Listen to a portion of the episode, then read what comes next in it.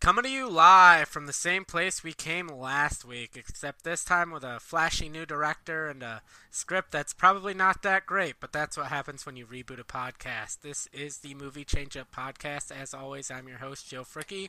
Uh, if you couldn't tell by the thumbnail or the title of this video, we are doing a ultimate bracket of reboots uh, remakes and revivals. If you don't know what a reboot is, a reboot's basically like a franchise that was going strong and fizzled out, and they decided to just kind of start over. Like Man of Steel was a reboot of the uh, Superman franchise. You got your remakes, which is more just like there was a one-off. They made it once, and then uh, a few years later, they decided, hey, that was popular. Let's remake it again. Similar to uh, Adam Sandler's. Uh, Longest Yard remake, which was you know a remake of the Burt Reynolds version, or a revival, which is what we're calling a sequel that takes or that came out 10 years or more of the uh, movie in the franchise that came before it. Like uh, the prequels, The Phantom Menace was kind of a revival of the Star Wars franchise. It's in the same canon, in the same timeline, but it came out about 15 years uh, later. So that's kind of the videos we're cover or the movies that we're covering today. Uh, before we go any further and talk about today's movies, I'll kick it to Johnny, who I think might have been his idea to do this uh, bracket, but the bracket was uh, his idea in general. I think I'm not really sure. I don't have a great memory. Uh, Johnny, you know, what are your thoughts on this episode of reboots, uh, remakes, and revivals? You know, we all kind of just came up with it together. I would say um, to have you know the idea for all three for sure. It was kind of a brainstorming committee to it, but I will say it's fitting because this is what we do. This is why we started our show. We do reboots and remakes and pitch new versions of movies that we've all seen or forgotten about, you know, in our in our normal weeks. So I thought this was an interesting idea. Um, and it's fitting for our podcast. We're movie change up. These are the actual reboots we get to talk about today um, which honestly don't come up that often in our show because we're rebooting things that maybe haven't seen reboots or remakes before um, or lesser known movies. So I think we get to talk about now some um, have been on our, our, previous brackets, a couple of them, but for the most part, we're talking about movies that I don't even know how the rest of you guys mainly feel about it. More Bobby than anyone else because, um, you know, half of these we probably saw together. But you know, I'm interested to see what Joe and Tristan's uh, thoughts on some of these movies are that have never really been brought up. So I think that'll be that'll be real interesting, and I'm excited. All right, and uh, next I'll go to Bobby. And my question for you is, what was kind of your strategy? Because how I'll say this before I go to Bobby, how we kind of compiled our bracket is everyone submitted their top ten uh, for the category, and then I figured out, okay, what's the crossover, and we ended up having 21 movies uh, between the four of us. So I took those 21 movies and ranked that. Took uh, one out, uh, one of the bottom ones that was only on one list, and uh, so we came out had 20 movies overall. And then seeded them by the Rotten Tomato score to kind of get make it more interesting than last week. Last week it kind of went by chalk because we went kind of by our own rankings. So I decided, hey, let's switch it up, have a few more upsets, and go by mm-hmm. uh, Rotten Tomato seeding. Uh, but Bobby, what was kind of your thought process in your top ten and compiling your top ten? Did you go by rewatchability factor? Did you go by how you know it kind of ranks over the original or the movie that came before it? What was your thoughts? It was more just my feelings on the movie overall, which some of it was rewatchability. Um, I didn't really take the first one into. Uh, oh, then Tristan is doing something there, but I, I didn't really look at the first one too much, just how much I actually like the reboot or remake or whatever it is. Um, and uh, yeah, so there's a couple that I definitely put on there because I've seen it a million times, whether it's on TV or something that I just put on myself, and it's a rewatchable movie. And some that I haven't actually watched, like rewatched a bunch, but I loved it when I saw it and it stuck with me, and I just know the movie well from that. Um, but yeah, it was more just the movies that stood out for me. Uh, like I, I made my original list, and then I kind of did a quick Google to make sure I didn't like miss anything that I love. Uh, there's some movies that were on the border like of my list that ended up making the bracket that I'm curious to see now that it's going to go uh, up against something that I chose how I really feel about it, you know, in, in this kind of format. So uh, I'm looking forward to it. It should be a fun fun bracket. I like the idea, especially including all three of these categories. All right, and Tristan, my question for you is: Can you explain the reason for doing the having the controversial choice of wearing blackface for today's episode?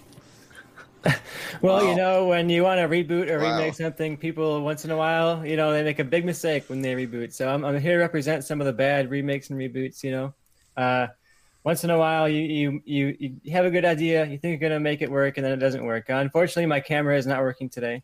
Uh, I had some battery issues, but I'm still here to talk about some great remakes and reboots. I think remakes sometimes get bad raps in conversations about movies. People are like, "Oh, uh, there's too many remakes, too many reboots are always so bad," and most of the time they are. but we're here to talk about some of the ones that stood out as really, really good ones, and some of the ones that impressed me. So I'm really having uh, looking forward to this conversation here. All right. So uh, before uh, we start uh, eliminating eliminating some of these movies, let's talk about our bracket in the top left corner with the one seed, we have Toy Story 3, and that will be facing off the, against the winner of The Thing and Dredd. And in that same uh, side of the bracket, we have The Little Shop of Horrors going up against 310 to Yuma.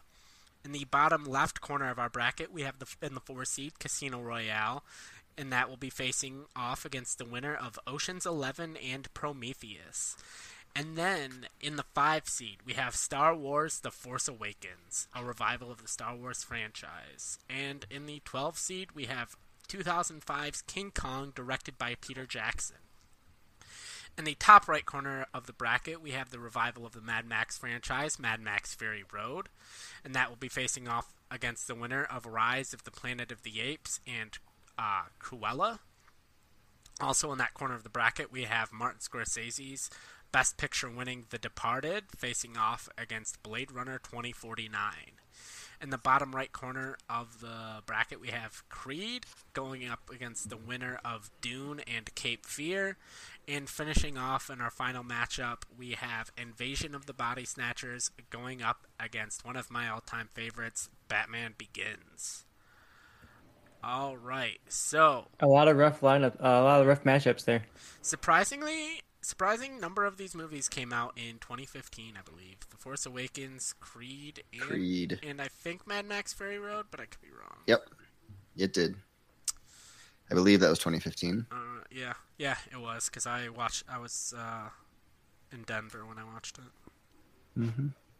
All right, so our first matchup of the day we have The Thing versus Dredd, and I'll give a quick backstory of both these movies. The Thing came out in 1982, directed by John Carpenter. We actually talked about it last week for our uh, horror bracket. It's about a research team in Antarctica who is hunted by a shape shifting alien that assumes the appearance of its victims. And uh, in the 17th seed, we have Dredd, came out in 2012, directed by Pete Travis, written by Alex Garland. In a violent futuristic city where the police have the authority to act as judge, jury, and executioner, a cop teams with a trainee to take down a gang that deals with reality altering drug slow mo. Kind of an interesting matchup. We have two uh, remakes. Uh, the Thing, obviously, a remake of The Thing from Outer Space, and Dredd, a remake of the Sylvester Stallone classic Judge Dredd. Um, and uh, I will go to uh, Bobby first. I believe the thing was on your list. Yeah. Um, yeah, I think the thing was my number 10 pick, and I, I really like this movie. I think it's a um, very rewatchable horror movie with a lot of uh, uh, entertaining characters, a, a, good premise that leads to a lot of um, kind of tension. Uh, we talked about it a lot last week, so that's why it's on my list. I I do like Dredd a lot. I think it's really well done, and it was very underwatched when it came out. Um, but you know, overall, I, I think it's just the simple kind of premise. Like it works for the movie, but I don't think it elevates it over the thing for me. But these are two close ones. Like you know, if I was the only one with the thing and you all chose Dredd, I'd understand it. But um, to me, the thing is a, is just a much better. It is it is a better movie in my opinion. Um, even if Dredd is a pretty rewatchable, fun fun ride. All right, and I will go to uh, Tristan next. Where would you vote between the Thing or Dredd? It's rough because we just praised the Thing so much last week that it was like freshly great in my head, you know. so I, I, was I was going into Dredd with like uh, high expectations because it had to really live up to the Thing in my mind to surpass it, and I was impressed by Dredd. I thought it was a lot of fun, a really good action, and I think it was very impressive just because it came from such a bad movie. You mentioned the Sylvester Stallone classic. I don't know if I would call it a classic because it was definitely one of those like infamously terrible movies. So I think it had. It's called sarcasm, this, Tristan. I mean, obviously, but I this movie Dredd had a much uh, bigger uphill battle. It was going up against bad word of mouth from the original and memes of the original being so bad, and having to go against that campy ridiculousness of that first movie and make it into a really good action movie. I think is a good, a really impressive kind of arc for that director in that uh, movie. But ultimately, the thing is is an all time great movie. It's like a top top tier movie for me, and Dredd is an entertainment movie, a really fun movie. But the thing is an all time great movie, and even though I think Dredd does have a, a better arc as a remake, I do want to give the vote here to The Thing because I think The Thing is just overall a better movie. All right, uh, I will give my vote next, yeah. and I will say I had the had Dredd on my list. I'm a big fan of Dredd. I like the action in the movie. Uh, I like a lot of the shots in the movie, especially when dealing with the drug of slow mo. I think uh, mm-hmm. I think it's a uh, in a world where we lack, I think, a lot of female villains. I think the villain in the movie. Uh, Ma is a really kind of interesting villain as she's kind of like the controller of this big, massive complex in uh, Mega City 1. And I kind of like the choice of sticking with the comics of Dredd not removing his helmet. You know, not something you could usually get a star to do. I don't think Karl Urban is exactly a movie, you know, big movie star, which has probably helped um, with that choice. It's not like a Tom Cruise where you feel like you got to sell the movie on his face. So, with that, I talked about if you watched our uh, podcast last week, you'll know probably why I'm not voting for the thing. And if you're confused, why isn't that guy voting for the thing? It's a classic. Watch our horror uh, bracket. So I'll plug that. And without for you know without saying anymore, my vote obviously for Dredd. So votes two to one. Johnny, are you going to make this interesting, or are you going to stick with everyone else and vote for the thing? Well, I'll say this: the thing I do think is a classic, but it's a movie that I basically checked out for the first time from start to finish before our horror bracket. So, I had, you know, I just wanted to make sure I saw everything on the list. Dredd was one of the only movies I hadn't seen going into this uh, uh, bracket, so I checked it out last night. Everyone's been telling me since the day that Dredd come out, Johnny, you'd love this movie you know, it's totally for you. Alex Garland's your boy. He wrote it. It's got fun action. I'll I say the two biggest sins of action movies for me are going through it and not having one standout action moment, and two using a lot of slow mo.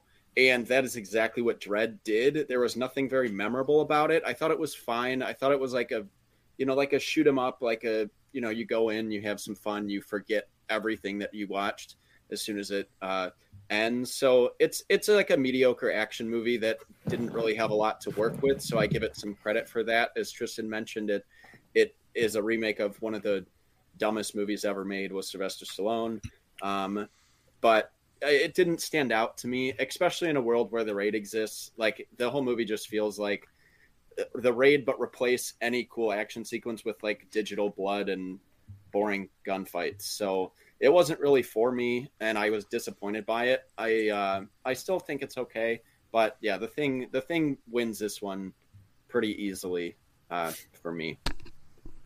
I do like how you gave the direct uh, directing credit to Alex Garland on this, even though he uh, uh, he basically he directed yeah, the movie. Oh, I thought you said he directed it. But no, the guy who directed it did Vantage Point, another very bad movie. Yeah, yeah but right, Alex so, Garland was basically rumored to, to take it over and direct it. Yeah, th- uh, there's a lot of rumors that he really like ghost directed it the same way Steven Spielberg ghost directed uh, Poltergeist. So Poltergeist. All right, so or so they say. With that, the thing advances to the next round, and we jump down to the bottom of the bracket with uh, Ocean's Eleven versus Prometheus. Ocean's Eleven came out in 2001 uh, directed by Steven Soderbergh. It's about Danny Ocean and his 10 accomplices who plan to rob three Las Vegas casinos simultaneously. And then in the 20 seed, we have Prometheus. It came out in 2012, directed by Ridley Scott, a guy who really loves superhero movies. And it's uh, the description is following clues to the origin of mankind. A team finds a structure on a distant moon, but they soon realize they are not alone. And uh, we started with Bobby last time, and I will kick it off to Tristan. Uh, where would you, where would you vote? Prometheus or Ocean's Eleven? I want to start off by saying that I just watched Ocean's Eleven for the first time today. Uh, I'd seen pe- bits and pieces of it online throughout my like life on FX and things like that, but it always to me uh, felt like a movie I just caught scenes of and never really fully watched it all. And but I just recently bought the Blu-ray set of the trilogy a few weeks ago by happenstance, and then we did this, and it was one of the movies that came up. So I said, "Oh, I guess I'll check out the first movie on the on the trilogy." And I was really impressed by it. It's a very sleek, cool movie, and I think I watched it and uh, was really able to compare it to movies similar to this today, like not just the Ocean's movies of today, but like uh, Red Notice and things like that, where they take the big name celebrities, put them all in like a cool movie together, and they try and sell it as being this cool, fun action kind of sleek thriller, and they all feel like kind of pale comparisons to what I just watched last night. And I was really, really impressed by Ocean's Eleven. I thought it was one of the best of was like bringing all the celebrities together and putting them in this awesome kind of movie together. I thought they all had really cool moments, and all the actors I think had moments to shine. And I was like enthralled. Sure, the the heist of it like was just fun to watch, and having all the the plan go awry and go where it was supposed to go. I just had a really great time watching it. Uh, so I was really really impressed by that. I was coming on here ready to do a fight for Prometheus because I love Prometheus. I think it's a really exciting uh, direction for Alien, the franchise, and I loved what this idea is with David, and I thought it had a really great lead performance uh, in that movie. I, I, think it's gets a bad rap a lot from people as like, oh, Prometheus sucked, it ruined Alien, and I think for me it was probably the best sequel to Alien. I like it more than any other Alien sequels, and I wanted to come out here and fight for it. But I watched Ocean's Eleven. I watched Ocean's Eleven last night, and I was so happy with it that I think I'm just going to go ahead and give the win to that one, even though it wasn't on my list at the time. But I liked it a lot. All right, and I, I will say this: uh, uh, Ocean's Eleven and Prometheus were both only on one or one list each, and uh, pro- like uh, Tristan said, Prometheus is the only movie on his list, and or the only person that had Prometheus on their list was Tristan, and he just voted against it. So, is there anyone here that wants to vote for Prometheus and would rather see Prometheus move on, or can we just say that the one person that would have championed Prometheus just voted it out? So, we could probably just advance Ocean's Eleven. I mean, I didn't have either on my list, so it's it's honestly pretty close for me. Um, but not close because I'm like a huge fan of Prometheus and then I'm really championing for Ocean's 11. It's because I think both movies are okay. I think Prometheus is fine. I think it has a lot of bad and a lot of good.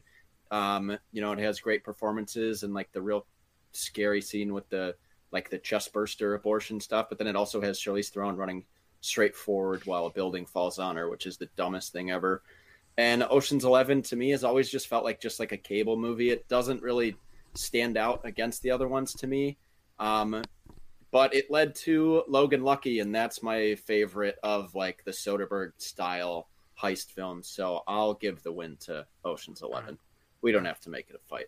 All right. I'm not yeah. that strong behind. I'll Prometheus. I'll make it. I'll just I'll be quicker in that. I actually really like Prometheus, like Tristan, but Ocean's Eleven is a lot more entertaining and way more rewatchable. So I'll go with Ocean's Eleven. All right.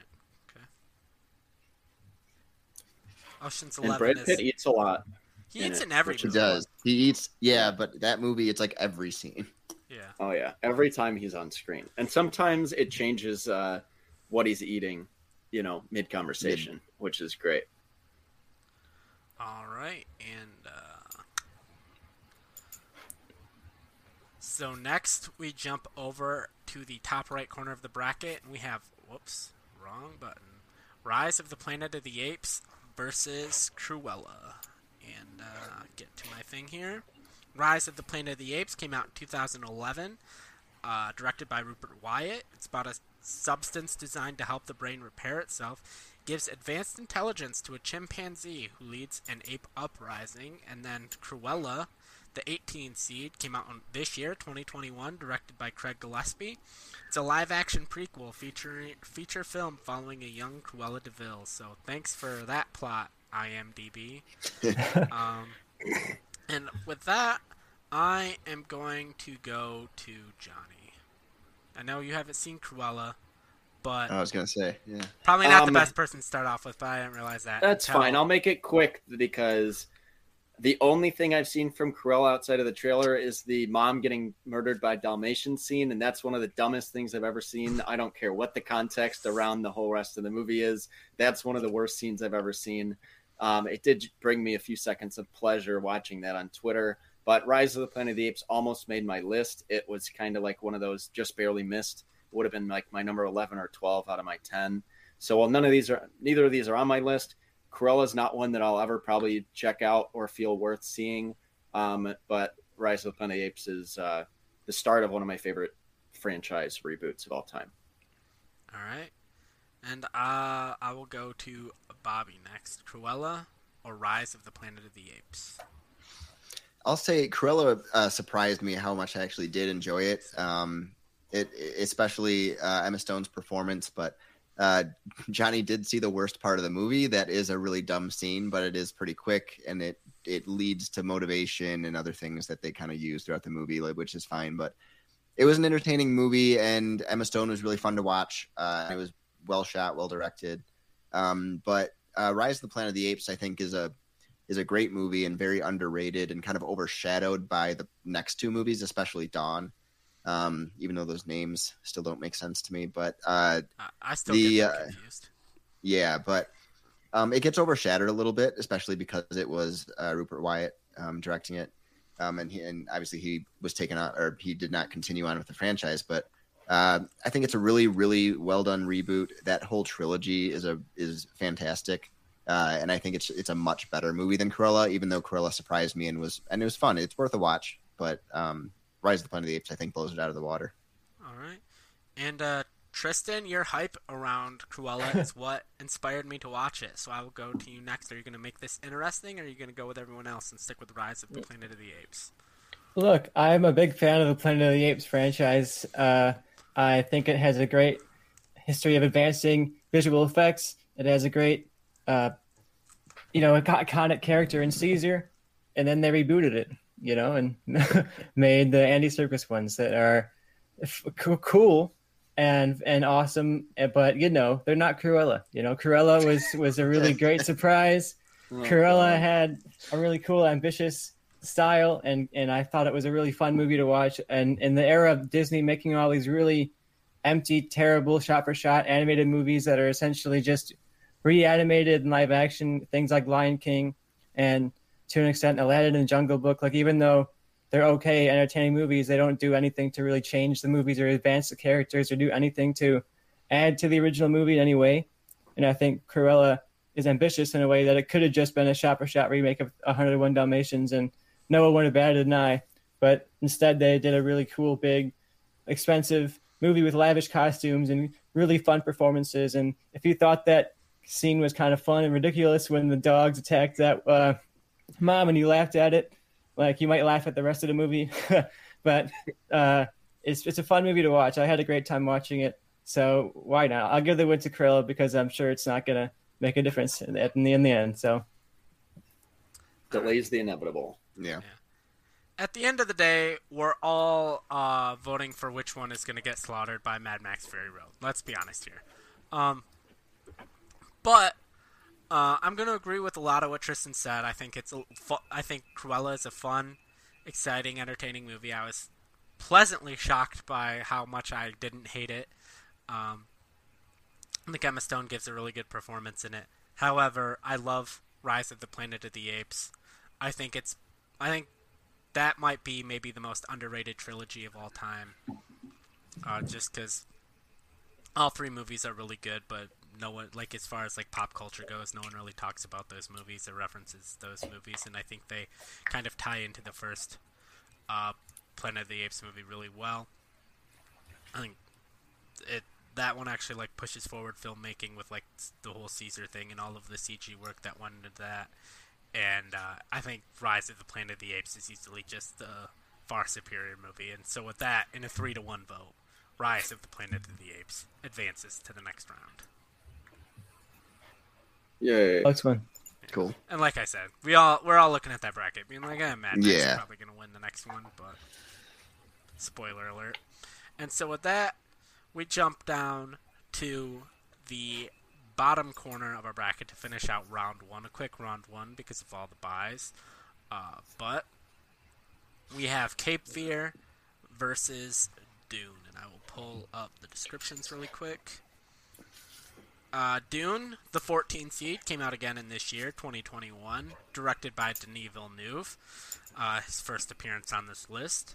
Uh, it's a feature adaptation of Frank Herbert's science fiction novel about the son of a noble family entrusted with the protection of the most valuable asset and most vital element in the galaxy. And then at 19, we have Cape Fear. Uh, came out in 1991, directed by Martin Scorsese. Again, his first appearance on the list. It's about a convicted rapist released from prison after serving a 14 year sentence, stalks the family of the lawyer who originally defended him. Um, I will go to Tristan first. Hopefully, unlike the last time I went to somebody first, you've seen both of these movies. Uh, what Uh, are your yeah. thoughts on both, and where, where is your vote going to go? Yeah, I've definitely seen both of these movies. I think I had them both on my list if I remember correctly. Uh, but of course, recency bias is pushing me towards Dune because I just saw it and it was such an enthralling, huge experience and kind of like a cultural moment for movie fans as well. It felt like such a big uh, return to the theaters, not just a return to Dune, but like a return to the theaters in a big way. So I thought that was a really great experience. I think what kind of is going to hold Dune back uh, potentially in some of these future matchups is that it is just a part one and not like a complete thing. And I think it's kind of hard to look at it as a remake of the previous Dune when it's just kind of like the first part of it. And it's kind of a little bit hard for me to judge it as a whole when we don't quite even know how the story's going to wrap up and where they're going to go with it. It feels kind of incomplete in a way. Uh, but it's still a great, great theatrical ride. I mean, I was, you sit there in the theater and you look up at those ships, you look up at the, just the scope of the action around you. It's just enthralling in every second of it, you know. And uh, t- they had an uphill battle against that previous movie, which is something that I think I appreciate in these remakes and reboots. And I was trying to rank them myself as like which ones had harder battles to win. And I think Dune had a, a bigger battle to win because it was going up against, for most people, like a, a bad movie. Like they didn't necessarily know the books, but they know, oh yeah, David Lynch made that movie a couple a couple of decades ago, and I heard that was bad, or I saw it and it was bad. So uh, I think that had a bit of a bigger uphill battle for me than Cape Fear. And even though I think Cape Fear is great, there's some other Martin Scorsese re- uh, reboot remakes on the conversation that I think are going to go a little bit further than that. So Cape Fear, I think, is a really good crime thriller, uh, really enthralling and really great performances, especially from Robert De Niro. I think it's a really uh, raw Scorsese movie and one that I think gets overlooked compared to some of his bigger movies, more of his like mob movies that are more unlike this. So I think Cape Fear is one that people should give a watch if they haven't seen it, because I think it's gotten kind of buried in Scorsese's filmography. But Dune is so impressive that I got to go with Dune. It it felt like a, not just a reboot of Dune, but a reboot of like going to the theater. All right. So uh, Tristan votes for Dune. Uh, Johnny, uh, you've seen both Yeah, of these I- movies. Where are you going? I really like Cape Fear. It's it, like Tristan mentioned, it's one of the underrated Scorsese films. Um, it's a great remake. You get the the just the family dynamic from Jessica Lange and Nick Nolte and Juliette Lewis is this, you know, kind of dysfunctional family, and then Max Cady, you know, enters in and has the real creepy flirtation with uh, with Juliette Lewis, and it's done really well. I love that you have, um, you know, James Bond, uh, the great uh, James Bond actor Joe Don Baker um, in it, and uh, Robert Mitchum makes an appearance in this one, and he was Max Cady in the original. So I like when they do things like that.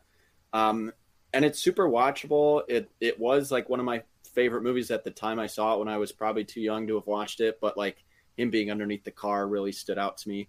But Dune, as soon as I watched it, um, blew me away, and I haven't been able to stop thinking about it. Um, and I'll probably rewatch it again shortly. Um, and I just watched it like a couple weeks ago. So Dune just is one of those that sticks with you. And when Dune Part Two comes out, or whatever they call it, that's going to be my most anticipated movie of that year, no matter what else is coming out, um, for sure. So Dune sold me on it so much to the point that I downloaded the audiobook and I really like the whole story. And I'm excited how they interpret um, the second part. Um, but Dune blew me away. So while Cape Fear is a very watchable movie, Dune I think is like just one of those masterpiece type of films that we're going to look at. If part two is as good as part one, we're going to look at it and be like, this is Denis Villeneuve's masterpiece work. His you know Dune movies.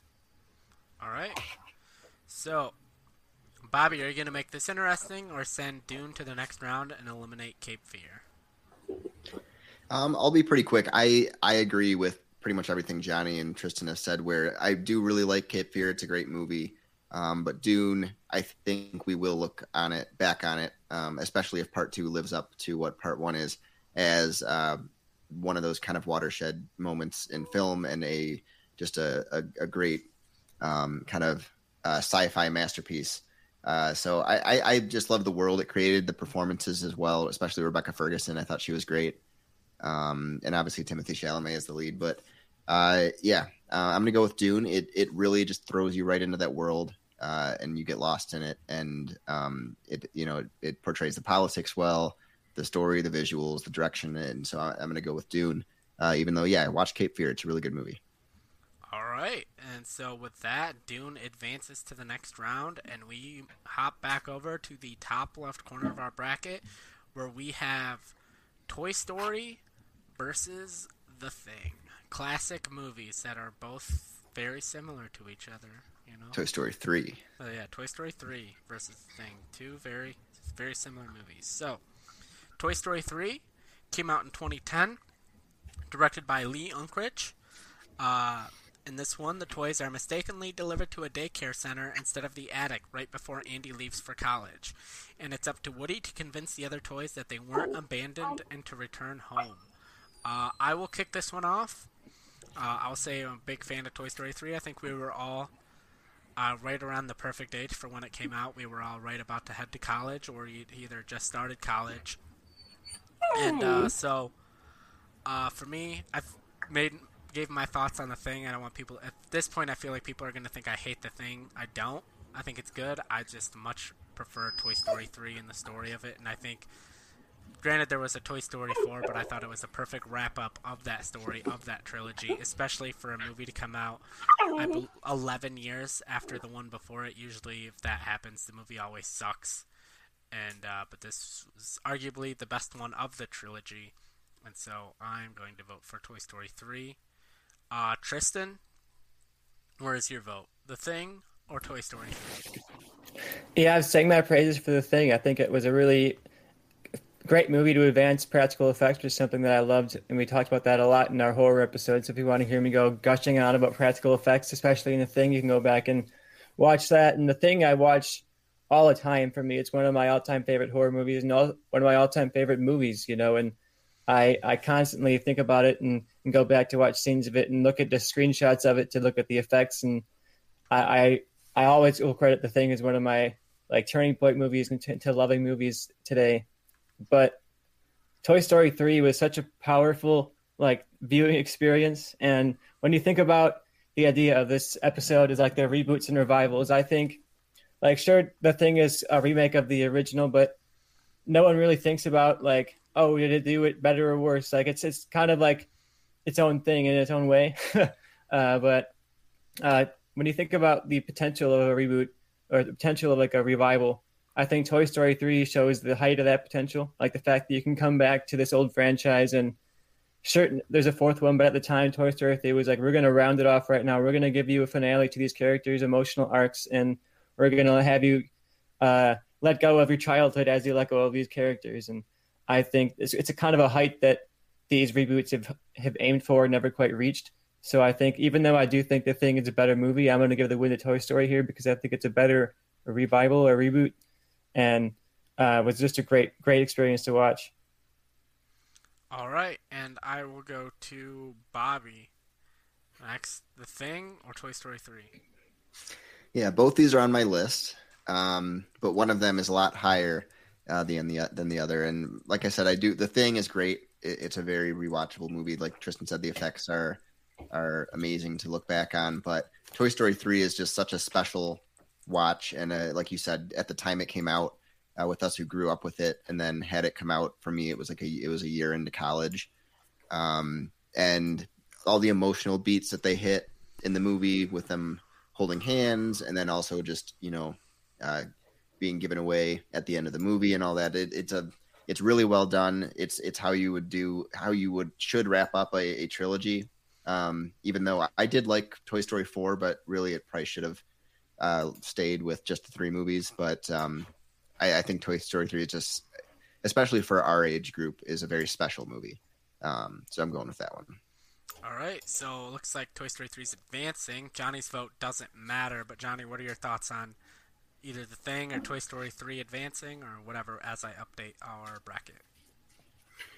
We've had two weeks in a row now praising The Thing, but uh, Toy Story 3, I echo all the same sentiments. It, um, it's just an incredible film, and it really captured the essence of like growing up and growing out of your childhood toys and stuff like that that you had connection to. So, uh, just overall, uh, kind of like a that just movie meant a lot to me when it came out and still does to this day.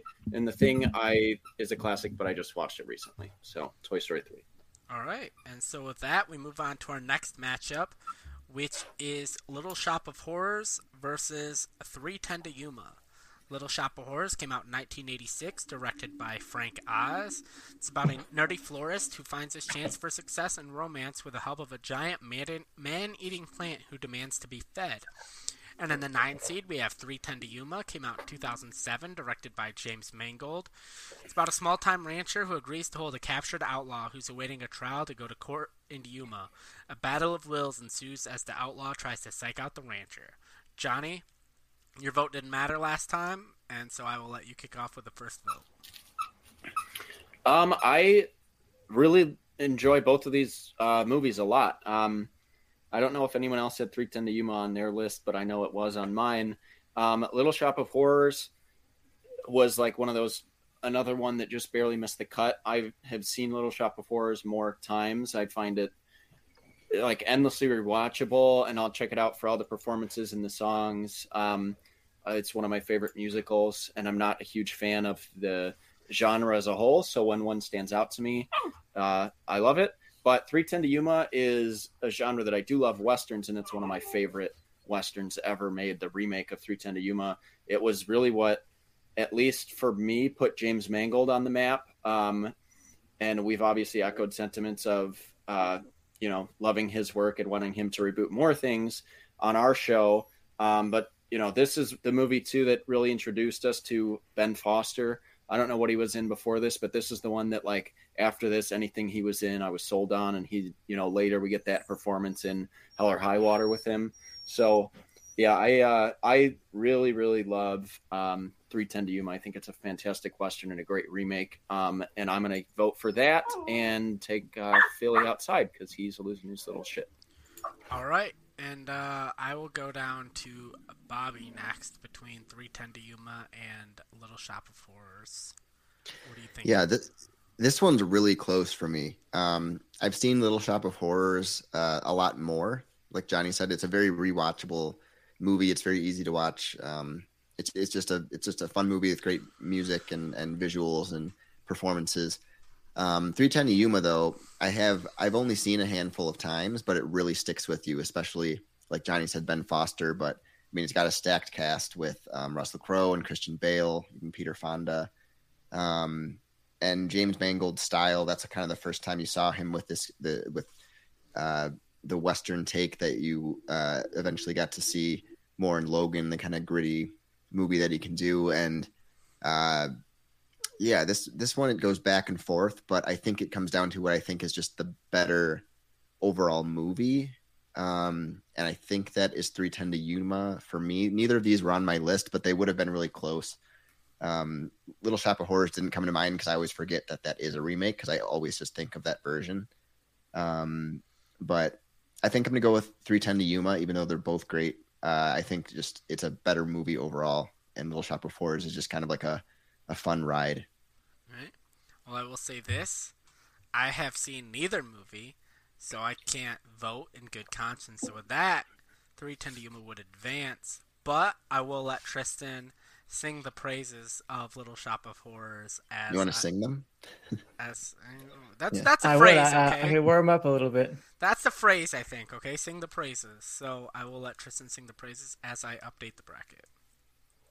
I think Little Shop of Horrors gets forgotten as a remake, and I think it gets overlooked by just how much, how ambitious it was as a remake. Because it's not just a remake of the Roger Corman movie that is based on. It is also a remake of the off Broadway show that was inspired by the Roger Corman movie. so it has to appeal to like a lot of different demographics, and it's remaking the movie and also remaking the musical. And if you know the story of the movie's production, they had two different endings. They had the, original director's cut ending that was based on the musical, and it test screened the audience. P- people didn't think it was people didn't like the tone of it, thought it was too dark, so they reshot it, made a movie, uh, an ending more faithful to the Roger Corman movie.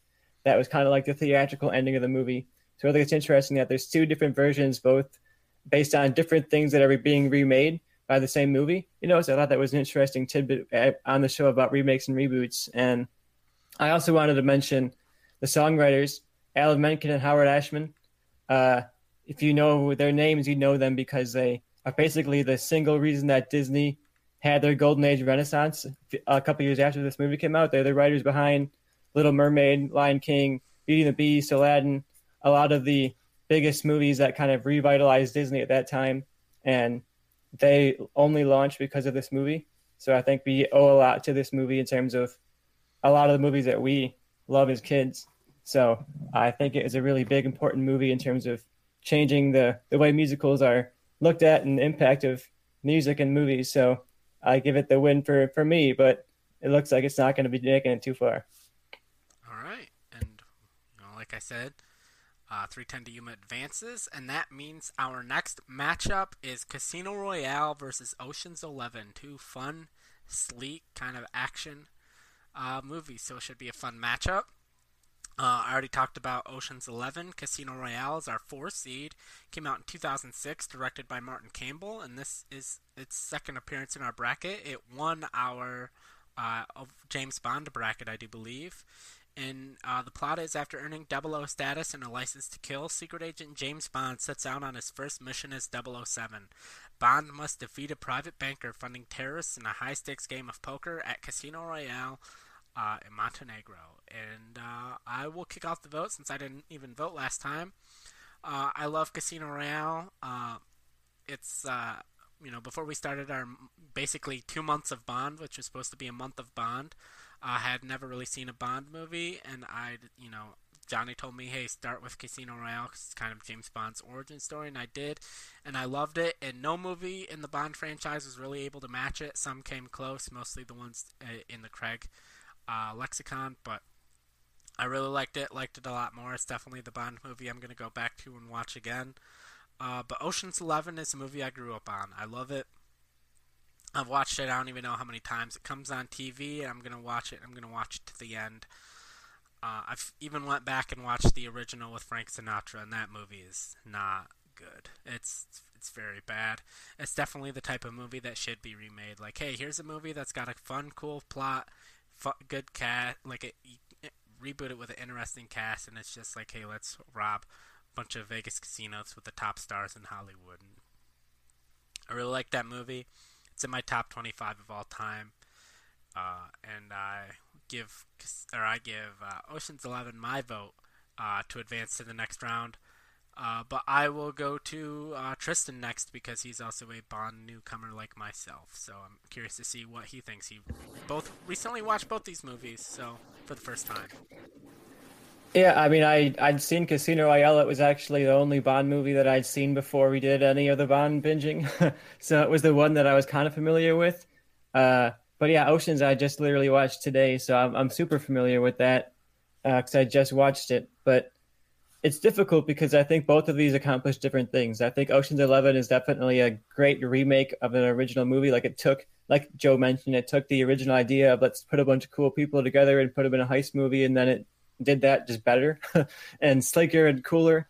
And I think it. I've only seen it the one time, but I'm already kind of itching to get through the rest of the franchise or maybe give it a rewatch. I don't know how well the sequels are actually received among people. I don't even know anything about them. Oh, bad.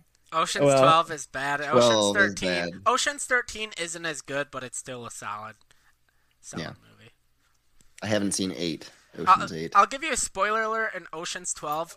Julia Roberts' character, uh, they have her sneak into, I believe it's a hotel, and she, Yeah. hey, she Julia Roberts' character happens to look like a celebrity Julia Roberts. So Julia Rob and to uh, trick Bruce Willis. So Bruce Willis plays himself, and Julia Roberts plays a character pretending to be Julia Roberts because of how much she looks like Julia Roberts. So Yep.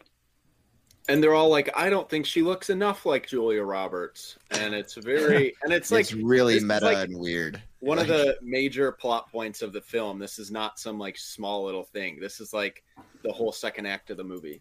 Look, Yep. you guys are just making me want to watch it more and more at this point. I think Tristan would really love Ocean's Twelve. Now that Right. Yeah.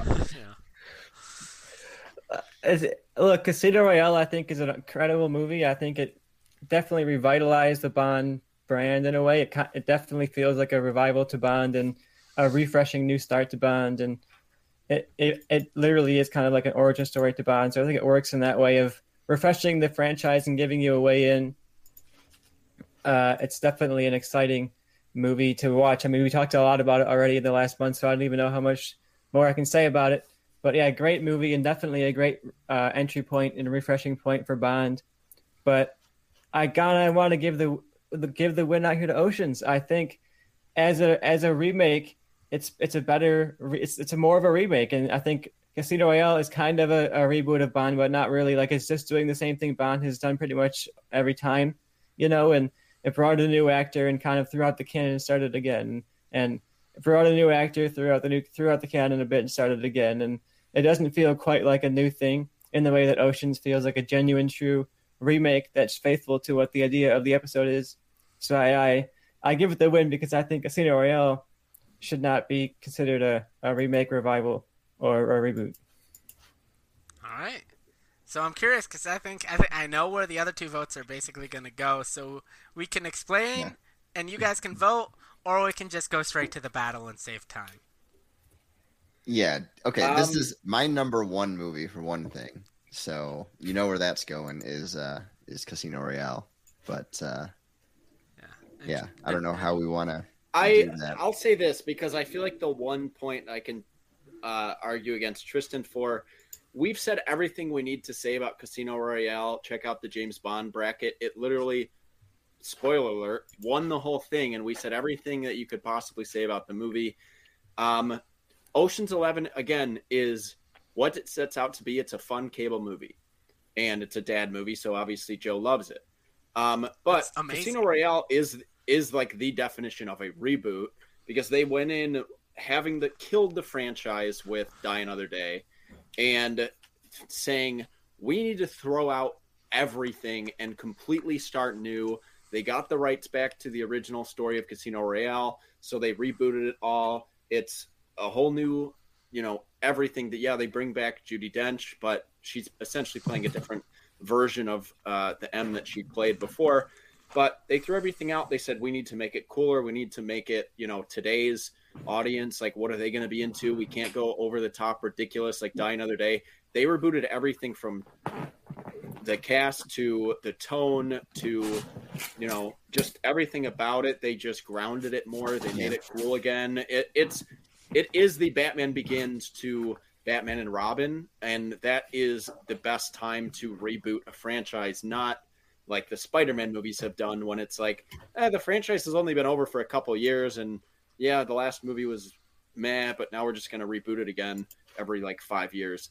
This was a we need to reboot it to keep James Bond alive, and they did it and succeeded, and it's I think a bigger franchise now than it was um, in the 90s and probably the 80s. So I think uh, Casino Royale is definitely the definition of a reboot. Um, and while, yeah, Ocean's Eleven is a remake, no one gives a shit about the original one. People are actually fans of the Bond franchise, and this saved that franchise. It's not like anyone sees Ocean's Eleven, thinks, oh, that's a good remake. I should check out the original. Like, don't check out the original. Don't do what Joe did because it's bad. So uh, it is a remake, and it's a better movie. It's um, it's more fun to watch for me at least. Like it's just everything about it. Like it's actually more cinematic. Like Ocean's Eleven is just like a fun comedy that you throw on and has famous people in it. I don't know.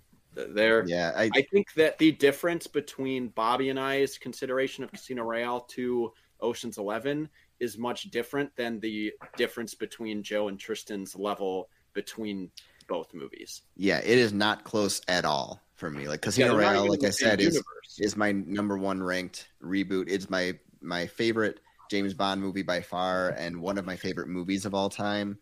Um, it you know it did its job perfectly of rebooting the character and giving us a true Bond origin story for really the first time. Um, Daniel Craig uh, blows it out of the water as Bond, and he's given us, I think, some of the best Bond movies and performances we've ever seen, and starting with Casino Royale.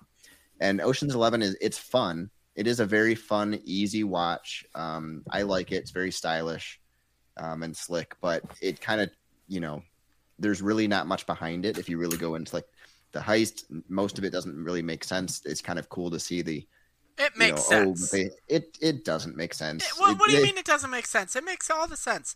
They they shut off the power they, to the casino to unlock the door. Look, they they do a good job of doing the go back and explain, and this is really what was going on, even though we weren't showing you this and stuff. And it's fun, and it that's the the stylized thing that um that Soderbergh gives you, and it's a fun watch. But it you know for a movie that uh, is trying to be super intricate with the plot and like that be kind of the big reveal like it does its job okay, but it's not like it executes that on a perfect level either. It's just fun and entertaining because the characters are fun and the and they're very. And famous. Logan Lucky did it better. Logan Lucky did do it better. I agree. One of these. I agree with that.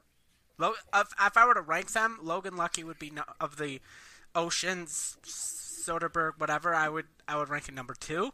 It's very good. I love Logan Lucky. I just love Ocean's Eleven more. I feel like for me, Casino Royale is a copier where it just copied like Jason Bourne and the type of action movies that were popular in that time.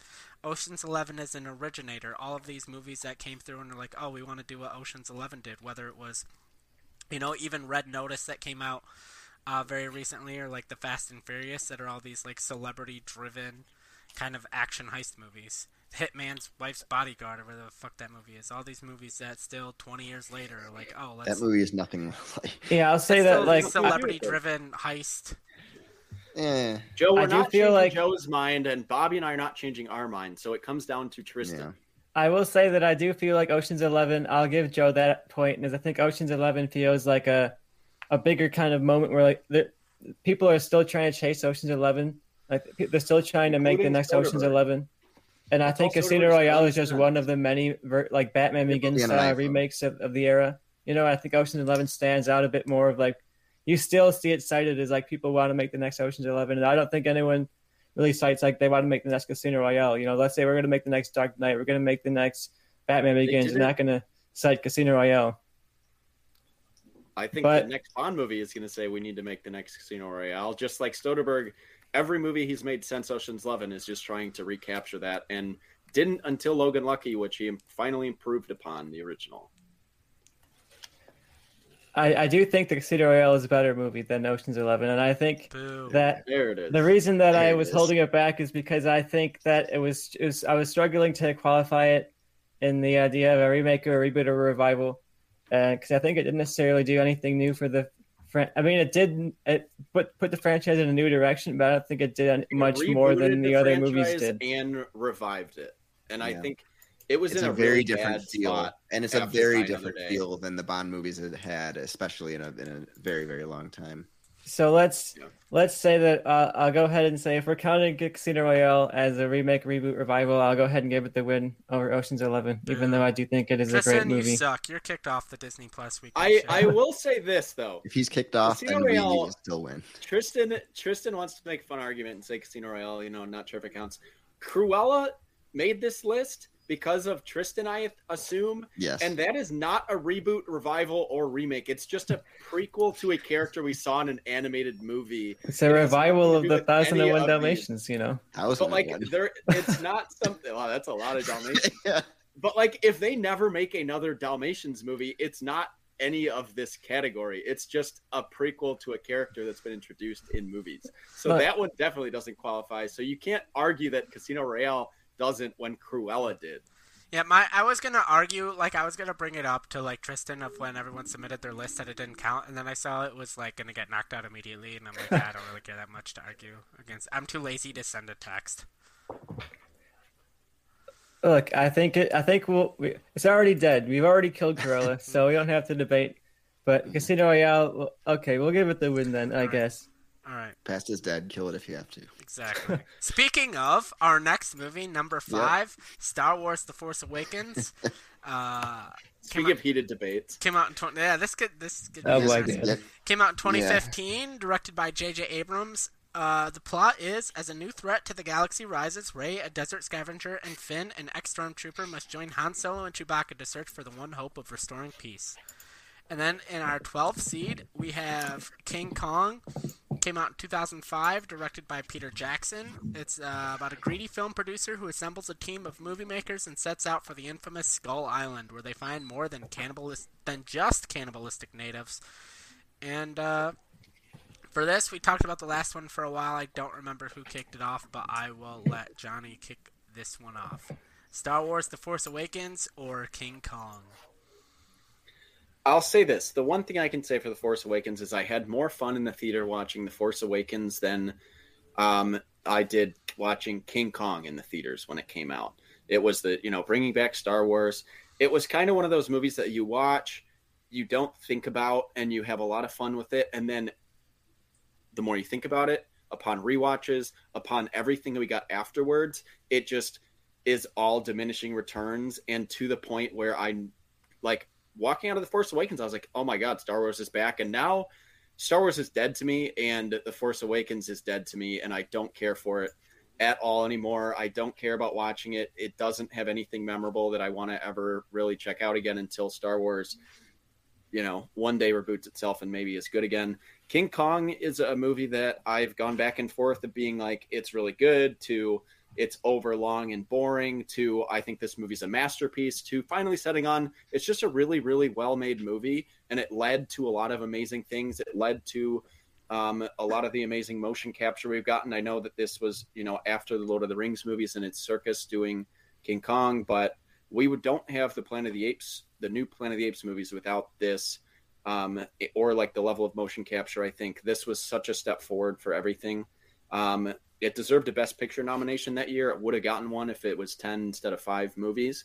Um, it's it's uh, a movie that just if you just haven't watched it in a while and check it out, like I think there's so many sequences in that movie that'll blow you away. I love all the performances and King Kong fights dinosaurs. Like th- that's more memorable than anything that happens in fucking Force Awakens. So King Kong, easy victory for me here, All right, and uh, we'll see if that continues.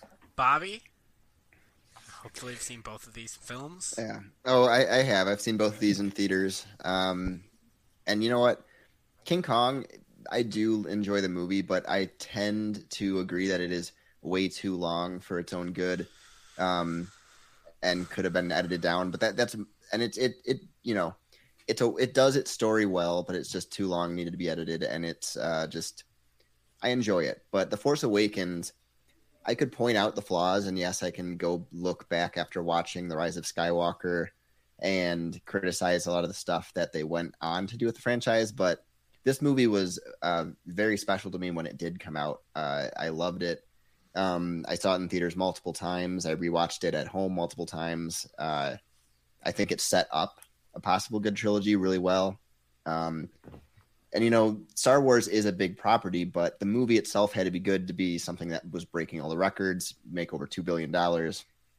It made a big cultural Im- impact. So just culturally, at the time of its release, and to me personally, it had a much bigger impact. I love Kylo, Kylo Ren, and that is the storyline that does play out relatively well um, in the franchise. Uh, until like the until the very end, I know the Rise of Skywalker has a, has some stuff I disagree with as well with that, but I think we get one of the best Han Solo, uh, Harrison Ford performances. I think that Rey is set up as a great uh, lead of, of the franchise, um, and I think that it is exciting. It does have a lot of memorable moments for me, like uh, the first time we see Kylo Ren catch a laser, uh, the actual beam from the from the blaster. Uh, I think that's a really cool scene. I love the last fight scene and the visuals of it um, in the snow. So to me, it's it's the Force Awakens, and it's not very close. It's kind of like Johnny's wasn't very close for him. I, I can look back on this one individually instead of as a franchise as a whole because I don't like the third movie in the trilogy and what they did and how they concluded the story. I love how they started it. All right, and uh, we will go to uh, my Disney Plus co-host next, Tristan. King Kong: The Force Awakens, 2005 versus 2015. I'm gonna say that King Kong. I'll uh, echo Johnny's statements here that it advanced technology really far, and I think the motion capture that we get credit like Planet of the Apes for, or and also like Lord of the Rings, we point to those movies as like these big uh, like watershed moments, especially for Andy Serkis and his like career for as an effects artist. And I think sometimes this movie gets overlooked in that arc of, of effects. So I want people to definitely know this is one to go back and worth uh, worth the watch. It's, it's definitely long, but I personally don't mind a long movie. I sat through Zack Snyder's Justice League twice in the same day, so I, I, I can Jesus. do uh, I can do long movies. But uh, yeah, King Kong is definitely a good one to watch, and I think speaking of like the Zack Snyder Justice League, in a way, I think this is one of those versions of a, of a movie where it's like they gave a director all he ever wanted to make, and he had this really big, long, epic take on a movie that I think is got kind of bashed by critics, and people said, "Oh, it's overlong. It's it's way too self-indulgent and all that kind of stuff." I think it gets kind of put in that same box of like these auteur directors being given a bunch of money to make a movie that kind of didn't fully go over well. So if you like those kind of movies, it might be one worth checking out to get your opinion on one of those kind of like divisive movies. But The Force Awakens, like you talk about a remake, a revival, like a revival of the franchise. The I never felt more hyped about a franchise when I walked out of Force Awakens, and I was like, wow, Star Wars is not just alive; it's like better than ever. Like the potential is so high, and ultimately, like sure, the Rise of Skywalker didn't necessarily deliver on what this movie set up in my mind. But like I I was enthralled watching this movie. I remember it's like it set the high for these types of movies where it's like we're gonna take something that you guys love from your childhood, we're gonna bring it back, and it's gonna be a bunch of like nostalgia, repeating of the same thing, kind of, but just new enough that it's not just the same thing over again, you know. And I think that's something that a lot of these other reboot reboots haven't necessarily captured. It's like they don't know how to balance bunch of fan service, bunch of references, or is it going to be really different, really subversive? And I think this movie found that perfect middle ground to walk, where it was giving you what you liked about the original trilogy, and also giving you something new to latch onto and new characters that I thought were genuinely really interesting, especially Kylo Ren. I thought he was a fascinating character all throughout the trilogy, really, uh, even though the last movie kind of botched a lot of things. So yeah, I think as a revival, I'll always remember walking out of this movie and being genuinely like revived for the franchise. So I'm giving the win to Force Awakens. All right. I'll say this. Mm-hmm. I love both of these movies. I agree with Johnny on a lot of, about King Kong.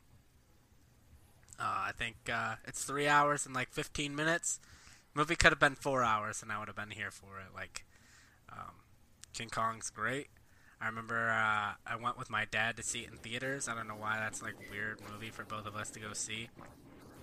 Uh, but it was really good movie. Uh, I think Jack Black. I think this was kind of the early beginnings of his somewhat dabbling in like dramatic roles. Um, I mean, it was like a slightly comedic role, but still dramatic. I love the reference to uh, Fay Wray that they have where they were like trying to get Fay because they were like off to shoot a movie and they're like, oh, we got to, you know, we should get Fay Wray or whatever they said. And Colin Hanks is like, oh, I think she's working on another picture, which would have been the like original King Kong, I guess. However, the superior Rey. Yeah. However, I love Star Wars. I love The Force Awakens. I'm, you know, I'm not a lover of The Rise of Skywalker, but I'm still higher on it than I think everyone here and but I, I don't think the Rise of Skywalker affects the Force Awakens as far as this argument. The Force Awakens 100% revives uh, Star Wars. It opened to like 247 million dollars, which was you know insane back then. People were projecting it would have a massive opening of like 175, 180, and it completely blew that even that away.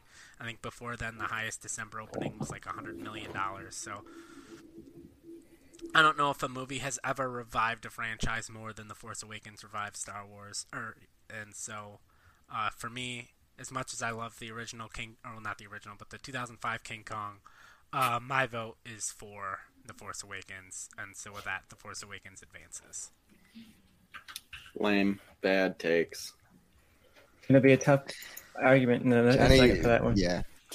You you got uh, killed by the rest of the movies, but I can separate it from that. But like, even if that, this movie is bad on its own because it just no. the whole movie is an essentially a remake, plot wise, of basically two movies we've seen before. Comes to the same conclusion as those, and the whole rest of the movie is just asking questions so, for someone else to answer, and then it ended up just being JJ giving really bad answers to those questions. So you don't actually get anything that appeasing from it, and they completely botched the death of like Oh. the most famous character in the franchise. So you guys are wrong. It will lose its next round, no matter Well, what. I'll make Oh, sure yeah. of it. Well, it So whatever. It there. it advances, but undeservingly so. All right. So next up we have I forgot. Let me look. Next up we have Mad Max Fury Road versus Rise of the Planet of the Apes. Mad Max Fury Road also came out in 2015, just like uh, The Force Awakens, directed by George Miller. Uh, it's our two seed, and it's about a an apoc- post-apocalyptic wasteland. A woman rebels against a tyrannical ruler and search for her homeland, with the aid of a group of female prisoners, a psychotic worshiper, and a drifter named Max. And uh, I will start with Bobby. Where where are you thinking? Mad Max Fury Road or Rise of the Planet of the Apes? So, like I said uh, last time we brought up Rise of the Planet of the Apes, I think it's a great movie, and this trilogy is amazing. If we were going to rank, like, you know, this trilogy versus the Mad Max movies, I would take the Planet of the Apes trilogy. But on an individual movie basis, I think that Mad Max Fury Road is uh, amazing. It's it's such a visual spectacle, um, and it's it throws you right into the world, uh, and it's nonstop. It's pretty much uh, right from the beginning. Um, it's you know essentially a long chase and then a, a ride back towards the where they came from, but uh, they pull that off really well. Give you great characters with Furiosa and and Max and that dynamic, um, and it's just like just the craziness that they show with you know the guitar guy with the flamethrower and all that, and um, uh, Nicholas Hoult's character who's just endlessly entertaining whenever he's on screen. Uh, I think there's just way too much good about it. The score is amazing in this movie as well. Um, obviously, a Best Picture nominee. So to me, it's not very close. Even though I like both movies, it's definitely Mad Max Fury Road. All right, I'm gonna make it quick. Uh, if you've been, if you're watching the video version of this, I changed my little avatar name down there to Immortan Joe, the villain in Mad Max Fury Road. Uh, I love that movie. It's great. I watch it like once a year. I love Rise of the Planet of the Apes. If I were to rank maybe the trilogy versus just Mad Max Fury Road, like Bobby said, I might give it to the trilogy. But just like Bobby said, on an individual basis, Mad Max Fury Road, I think blows Rise of the Planet of the Apes out of the apocalyptic wasteland. And so with that, my vote, Mad Max Fury Road, and I will go to Johnny next. Yeah, echoing the sentiments, I'm a I'm a huge fan. I'm a bigger fan of the Planet of the Apes franchise as a whole than I am the Mad Max movies. I just uh, rewatched Beyond uh, Thunderdome, and the most exciting sequence of that film is in the third act. There's the the car chase scene. Mad Max Fury Road said, "We're going to take the best aspect of the old movies, and we're going to just make that our entire movie." They really understood what they were doing. Rise of the Planet of the Apes does a good job rebooting. Um, this would be more of a fight if it was Dawn against Mad Max, but in the end, Mad Max Fury Road is one of the best movies to come out in the 2010s. Um, it is incredible from start to finish. There's so many amazing sequences, and I'll always give uh, as much as I love the motion capture in the Dawn or in the Planet of the Apes new movies. Um, I'm always a sucker for amazing practical effects, and that's what Mad Max Fury Road is full of. So, Mad Max Fury Road, even though I like Rise, Mad Max gets the easy victory for me. All right, so this looks like it'll be uh, probably a clean sweep, but I will let Tristan give his thoughts as I update the scoreboard. Yeah, I'll echo the praise for Rise of the Planet of the Apes. I think, in terms of an actual revival of a franchise, I think it's more successful because Mad Max Fury Road came out and was this awesome, huge, successful blast, and the franchise has gone through a, a lot of production problems since, and I don't know if we're ever going to get another movie in that franchise at this point. So it's one of those kind of disappointing things where it, it revived the interest in the franchise, but it ultimately didn't actually revive the franchise itself. Uh, so I, I think that is kind of disappointing in terms of Fury Road. But other than that, I mean, it's it's an absolutely incredible movie. It's such a fun blast, and Johnny mentioned earlier uh, during Dredd about how he kind of judges movies by like having these oh shit moments in the action where you're like kind of these you're blown away by what you're seeing. And Mad Max Fury Road, it's like you'll have an oh shit action moment and then it'll cut to this another oh shit action moment and then cut to like another oh shit action moment like in a row and it's like it's such an ambitious movie and really blows you away. Uh, so I, I'm definitely giving the win to Mad Max here. Uh, yeah, if we were doing like the entirety of the trilogy against like the entirety of the Mad Max franchise or something like that, it might be a win here because I do love all the Planet of the Apes movies, even the old old ones. But I think Fury Road as an individual movie, it takes all the ideas of the Mad Max franchise and turns them up to like a million. And it's yeah, we mentioned just Immortan Joe, really a great character and so many great practical effects that I'll always remember the guitar guy with the flames, but also just like the Tom Hardy and the characters swinging around on those those kind of like branches that are going back and forth. It was very inventive in its in its effects, and you can call it just a big long car chase, but when the car chase looks that fucking awesome, it's like you can give me as much of that car chase as you possibly want to give me. so yeah, I'm giving it to Mad Max. All right, with that, Mad Max advances obviously, and uh, we move down to our seven seed versus our ten seed, and that is The Departed versus Blade Runner 2049. Our seven seed, The Departed, came out in 2006, directed by Martin Scorsese. It's about an undercover cop and a mole in the police uh, uh, department who attempt to identify each other while infiltrating an Irish gang in South Boston. And then we also have at our 10 seed, Blade Runner 2049, came out in 2017, versus, er, uh, uh, directed by Denis Villeneuve. It's about young Blade Runner K's discovery of a long buried secret, which leads him to track down former Blade Runner Rick Deckard, who's been missing for 30 years. And uh, Tristan, your vote didn't really count last time, so I will let you start. And I just want to say I think it's interesting that uh, Scorsese and Villeneuve had to go against each other both times. So. Yeah, Departed is one of those really, really iconic remakes. It's one of those movies where you tell someone it's a remake, and a lot of people don't even know because it's been so well received on its own that it's become like a, so iconic as its own thing.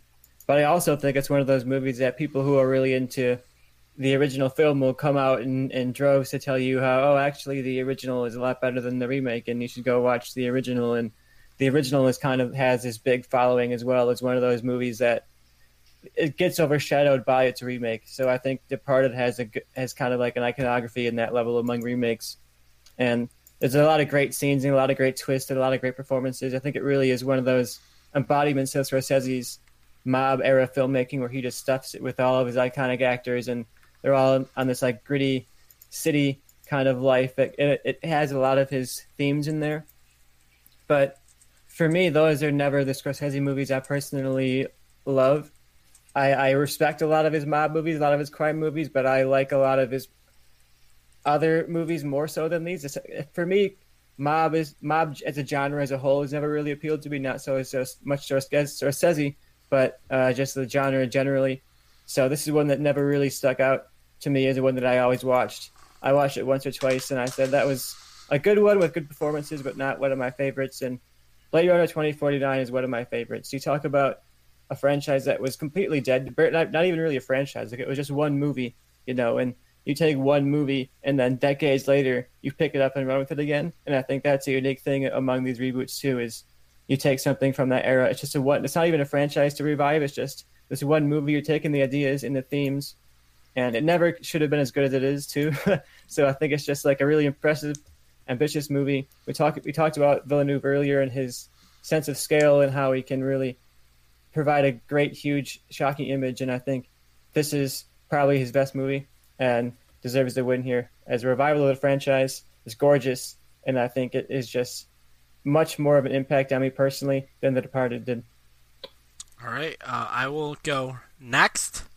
Uh, I echo a lot of what uh, Tristan said. I, I I like The Departed a lot. I think it's got some great moments, great scenes, a lot of really good performances. Matt Damon versus Leonardo DiCaprio. Uh, but I think Blade Runner 2049 was like, I mean, with Denis Villeneuve coming in to direct, you knew it had to be a certain level of quality, but it's kind of this, oh, we're doing a sequel to a movie, for you know, 35 years later. Um, and it's basically this kind of very niche sci-fi movie that only really like hardcore sci-fi fans know or care about. And it came out and it was amazing. One of the best movies of its year, one of the best sci-fi movies of the decade, and it may be my favorite uh, Denis Villeneuve movie. Uh, I think they kind of what we were kind of talking about with the Force Awakens of like nostalgia plus new. I think it had that perfect balance of both, with bringing Harrison Ford back as Rick Deckard, add you know a touch of nostalgia, but also a lot of new stuff going on, especially with like Dave Bautista's character in that opening scene. And so for me, it's an easy vote. I'm going Blade Runner 2049 as well, and I will go to Johnny next. You're muted. You're right. Um, so this one is much closer for me than for for you two. I think The Departed um, is another one that like I know it won Scorsese Best Director, and that's what a lot of people kind of I feel like kind of hate on it for, and they're like, well, that's nowhere near his best movie, and they just kind of gave him a lifetime achievement award. But I think The Departed is one of his best movies. I find it endlessly rewatchable. I can start and any point, like if that movie back when I had cable and this movie was on all the time, no matter what point I started watching, I would watch to the end.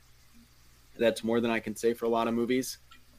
Um, all the performances are great, and it improved upon the original to me. And I usually prefer, like, especially with American remakes, I always am the I prefer the, you know, foreign film.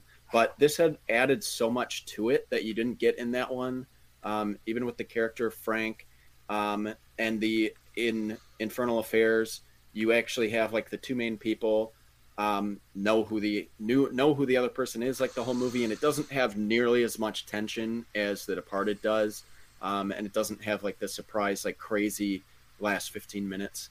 Um, but yeah, Blade Runner twenty forty nine I think this gets the win for me solely based on the fact that I don't give a shit about the original Blade Runner movie. We watched it, I thought it was dull, I wasn't into it at all, and then I saw Blade Runner 2049 and was like mesmerized from start to finish by it. I've watched it once or twice since then. It's going to be a movie that I want to watch on the biggest TV possible any like, you know, once a year, once every 2 years, something like that. The Departed after I stopped having cable is not one that I've frequently revisited, but I think Blade Runner 2049 is, and I think that's kind of my tiebreaker on it.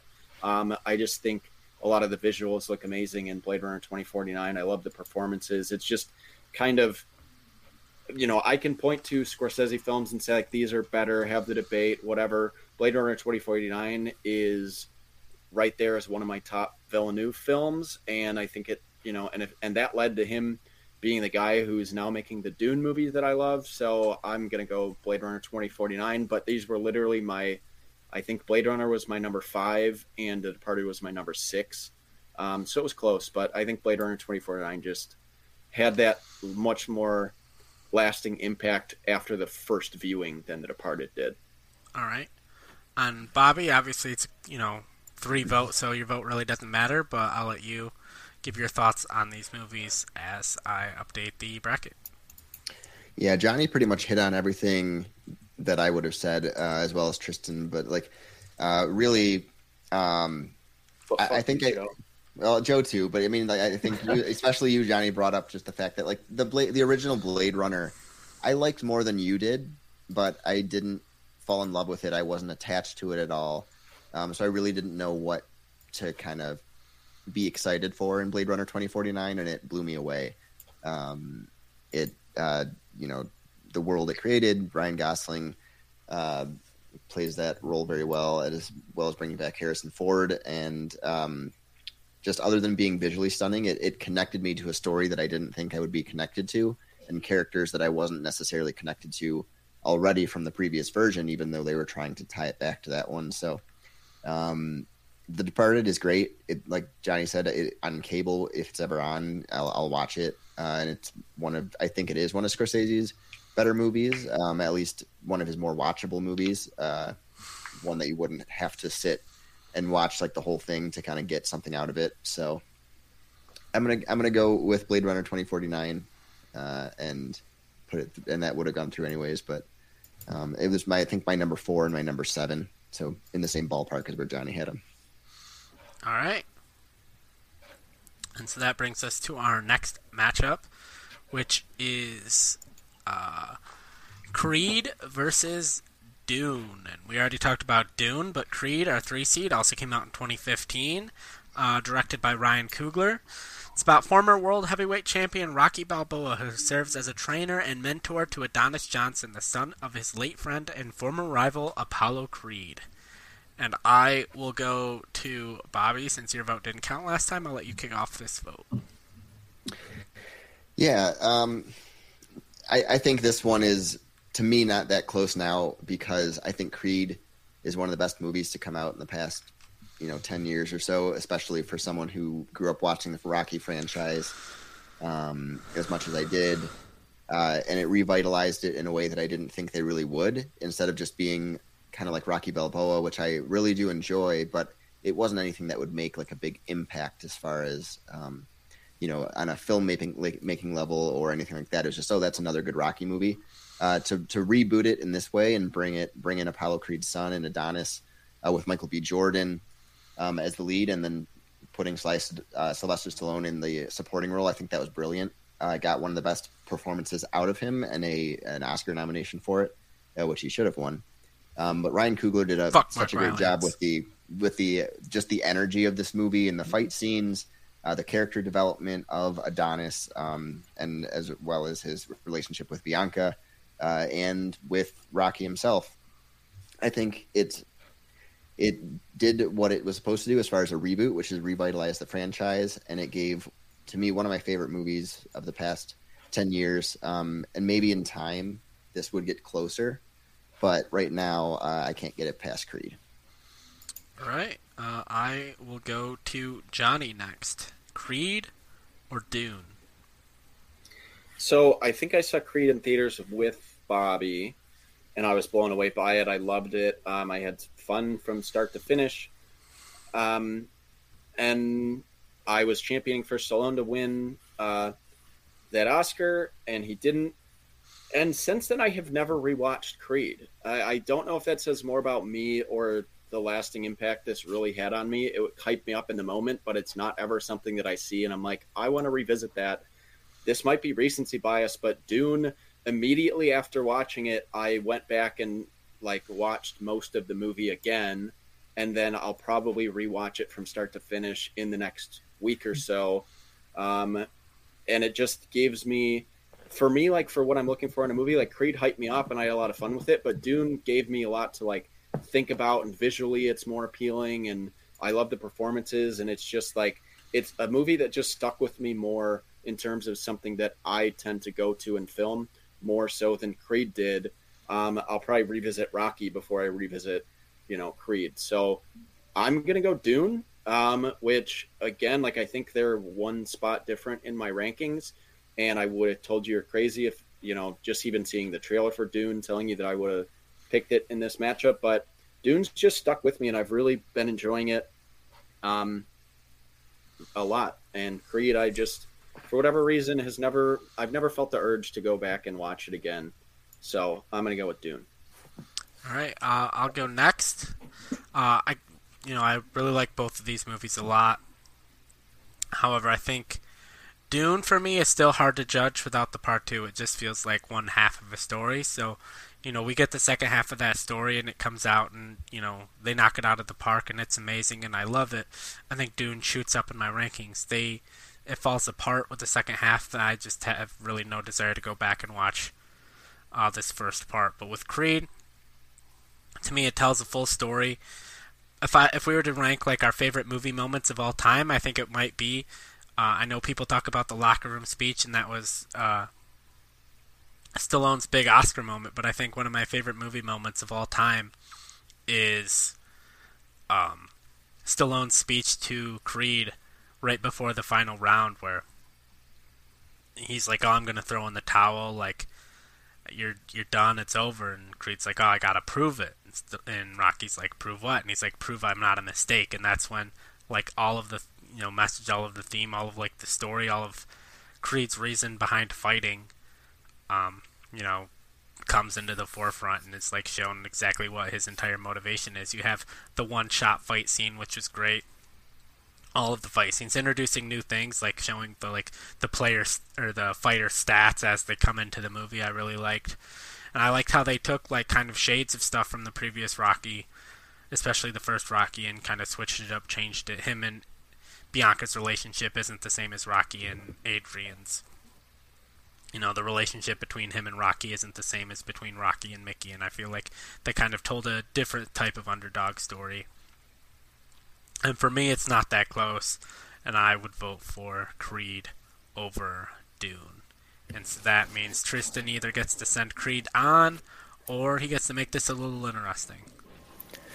Yeah, it's a difficult uh, conversation here because similar to Johnny, Dune is much more the kind of movie that I go for. It's much more of like about the craft and the the themes and the philosophy more so than just the the thrill of the movie or like the action or anything like that. And I walked out of Dune and I was constantly thinking about uh, what it was trying to say and what it meant, and also what was next and where it was going to go. And I can't wait to rewatch Dune, and I can't wait to watch Dune Part Two. Like I really feel like it similar to Blade Runner. This is a movie that in any other director's hands probably would have sucked and been terrible.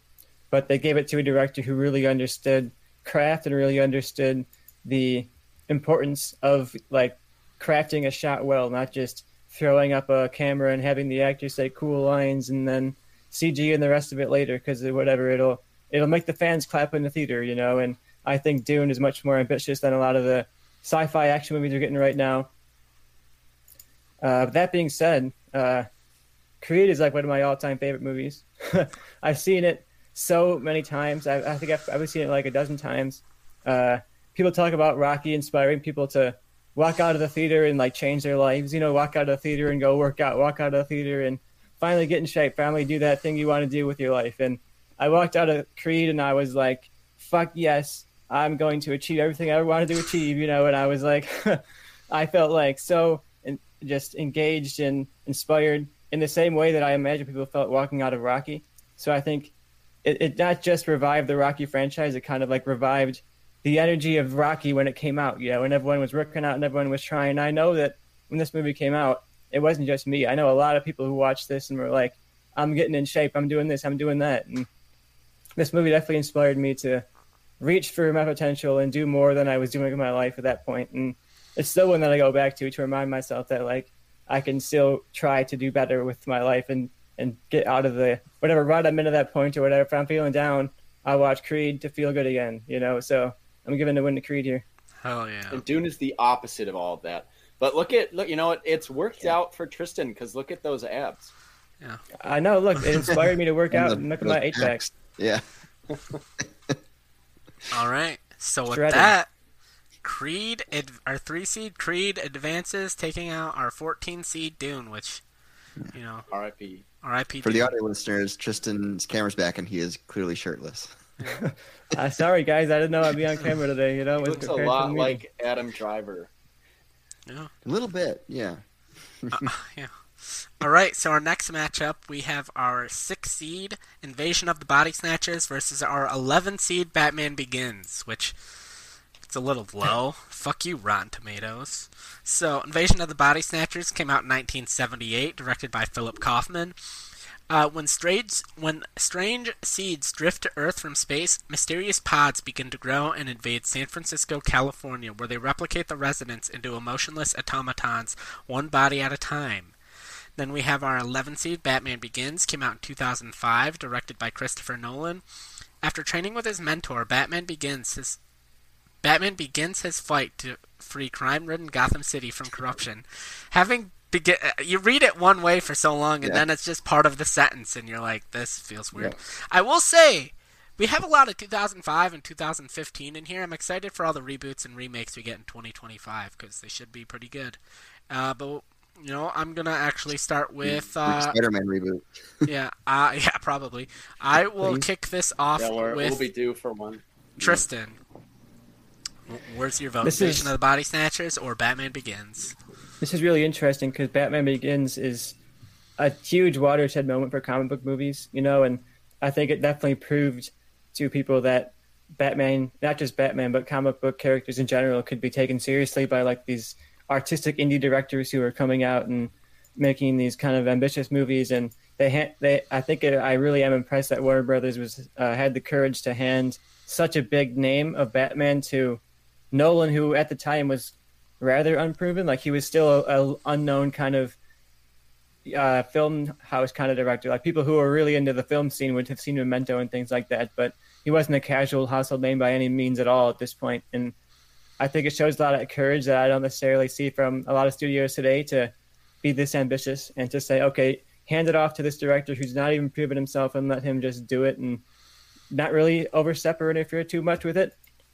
So I think it, it definitely deserves some credit for that. But that being said, it's hard to rank Batman Begins as like this big revival return of Batman when the sequel outdid it in like every single possible way. And I think the sequel is very much like Batman Begins proved to comic book fans and to like film fans that it could be done. And I think The Dark Knight proved to like every single person in the world that it could be done. And I think if you could have included The Dark Knight, that's much more of a revival than I think Batman Begins is. I think Invasion of the Body Snatcher is remaking a bad, not not a bad 1950s movie, but like a really cheap, low budget, cheesy 1950s movie, and one that's been also one that's been done a lot of times. And I think this particular version of the movie in 1978 definitely is the one that stands out and has really iconic moments, like the guy at the end pointing and screaming into the camera, and a lot of great practical effects too. So I think in terms of a remake of a previous movie, I think Invasion of the Body Snatchers is a, is my win here. I think Batman Begins turns the tide of the Batman franchise, and then the, it kind of sets up the Dark Knight to be the true, genuine king that comes in there and like revives the franchise and truly kicks it into higher gear. So I think Batman Begins is not that level for me. Uh, so I'm going to go ahead and give the Invasion of Body Snatchers the win, but we'll see how it goes for you guys. All right, I'm not gonna lie. Uh, well, before I say that, I will say it was to jump a little bit on Tristan's point of handing that off to Christopher Nolan, who is kind of unproven. It's kind of strange to look back and realize that uh, Warner Brothers was deciding who should take over the Batman franchise, Christopher Nolan or Darren Aronofsky, because I feel like there's two like very yeah. out there choices, and I'm very glad it went to Nolan because I've read Aronofsky's Aronofsky's script and it's very very bad. Um, and they almost went with it. However, normally, um, if I haven't seen one of the two movies, I abstain from voting because I don't think it's fair. But Batman Begins is in one of my top four movies of all time. I'm a massive Batman fan. There's no way that I watch Invasion of the Body Snatchers and it even eclipses that level. Uh, I agree with a lot of what Tristan says about Batman Begins, except for the fact that I feel like it did uh, revitalize and you know reinvigorate the franchise by taking it in a lot more of a serious tone. Uh, maybe The Dark Knight was popular, but the anticipation for The Dark Knight was so high because of how good Batman Begins was. And my vote goes to uh, Batman Begins, and I will go to Bobby next. Yeah, in a similar uh, way to you, Batman Begins. While it's not like in my top four movies or anything of all time, it, it's it's a very important movie to me, and I love the Batman franchise. Um, and I do think it did like the Dark Knight was a big cultural moment because of really Heath Ledger's Joker and everything that led up to it. But it's because of what they did with Batman Begins um, and really grounding it, tell you telling you kind of the true origin story of Batman for the first time, really with the League of Shadows and all that, at least on the big screen. Um, and it, you know, it to come off of Batman and Robin um, it was a really big risk to to go this direction um, with Christopher Nolan and to do that, like you said. And Invasion of the Body Snatchers, like I think I've seen it once, and then I've seen like bits and pieces, and I do I remember liking it, but it no, made nowhere near of an impact on me um, as Batman Begins did. Um, and I think it really did reboot and revitalize the franchise, uh, even if The Dark Knight was the more popular film. But it was the more popular film because it was set up from the Batman from Batman Begins um, and the hype was all all there because of what they did with that movie. So uh, to me, it's Batman Begins, and it's not not very close. All right, Johnny, I know you're not 100% sure if you've seen Invasion of the Body Snatchers, but maybe you remembered you did and you realized I mean, you loved it. So. I've seen I've seen at least two of them. I don't know if I've seen the 70s version or whatever this one is that we're actually talking about. I know I've seen there's like a 58 one. I've seen that and then I saw the really bad 2004 one possibly in theaters. All I know is Daniel Craig was in it. It's not even like a story that I find like super interesting. So going back and even seeing the best version of it, I don't think it would even eclipse like the thing as far as what it's doing. Um, so, and yeah, and Batman Begins, I do disagree with Tristan on one thing of, you know, The Dark Knight came out and eclipsed everything Batman Begins did. I think Batman Begins is a better story from start to finish than The Dark Knight, but The Dark Knight is more memorable because it has those performances that stand out, which the Batman Begins maybe is missing. But I like the actual story that Batman Begins tells quite a bit, and I also think that same with Casino Royale. I don't think I think it's easy to understate how bad people thought like the Batman franchise as a whole were, and as well as James Bond after the previous movie completely destroyed it, and this movie just brought it back to life, and in such a way, like a an amazing way. Like you don't normally get a reboot that's the best movie of the franchise, and that's what we got at the time that this came out. Because even like going back and watching like the 80s and 90s Batman movies, none of those hold up very well. And Batman Begins is is awesome, and The Dark Knight is awesome. So it's Batman Begins for me. Whether I have seen Invasion of the Body Snatchers or not, I don't know. I've seen two of them for sure. All right. So with that, I'm gonna say Batman Begins advances as an 11 seed for some reason because Rotten Tomatoes is stupid. Even though it's owned by owned by Warner Brothers, you think they'd hype up their own movies. But with that, we go back to the top left corner of our bracket to see which is the first movie to advance to the final four. We have the story of threes. We have Toy Story 3 or 310 to Yuma. And I will go uh, to Bobby first. All right, let me look at the bracket. Where are we at here again? I, Toy Story 3 versus 310 to Yuma. All right. So to, we've said our like long pieces on on these movies when they first came up.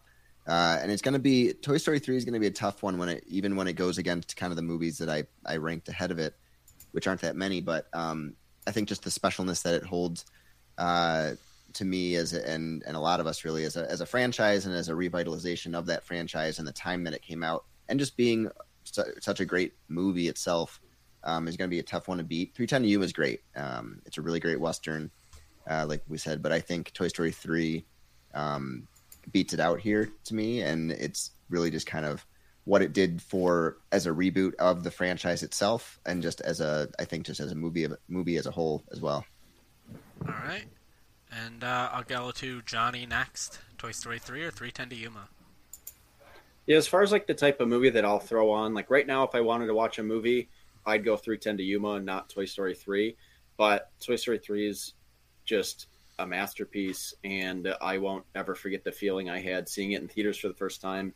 And I have rewatched it since multiple times, and every time I enjoy it.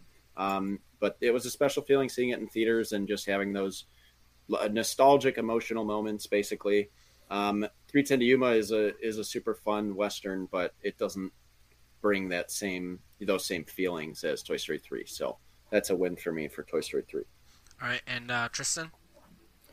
Uh, yeah, I didn't talk too much about 310 to Yuma last time because I was trying desperately to hype up Little Shop of Horrors. But uh, yeah, 310 to Yuma, I actually haven't seen the original, I don't think, but I, I do really like this remake. I remember watching it in theaters with my family, and uh, uh, my uncle was a big, huge fan of Westerns. So when he saw it, he was kind of the expert of the original and coming in and saying, oh, well, they did like this in that movie, they did like that in this movie. And uh, he, he kind of introduced me to the idea of of movies in a lot of ways. So I have a lot of good memories with him taking me to movies when I was a little kid, and this is one of the ones that I saw when I was when I was young.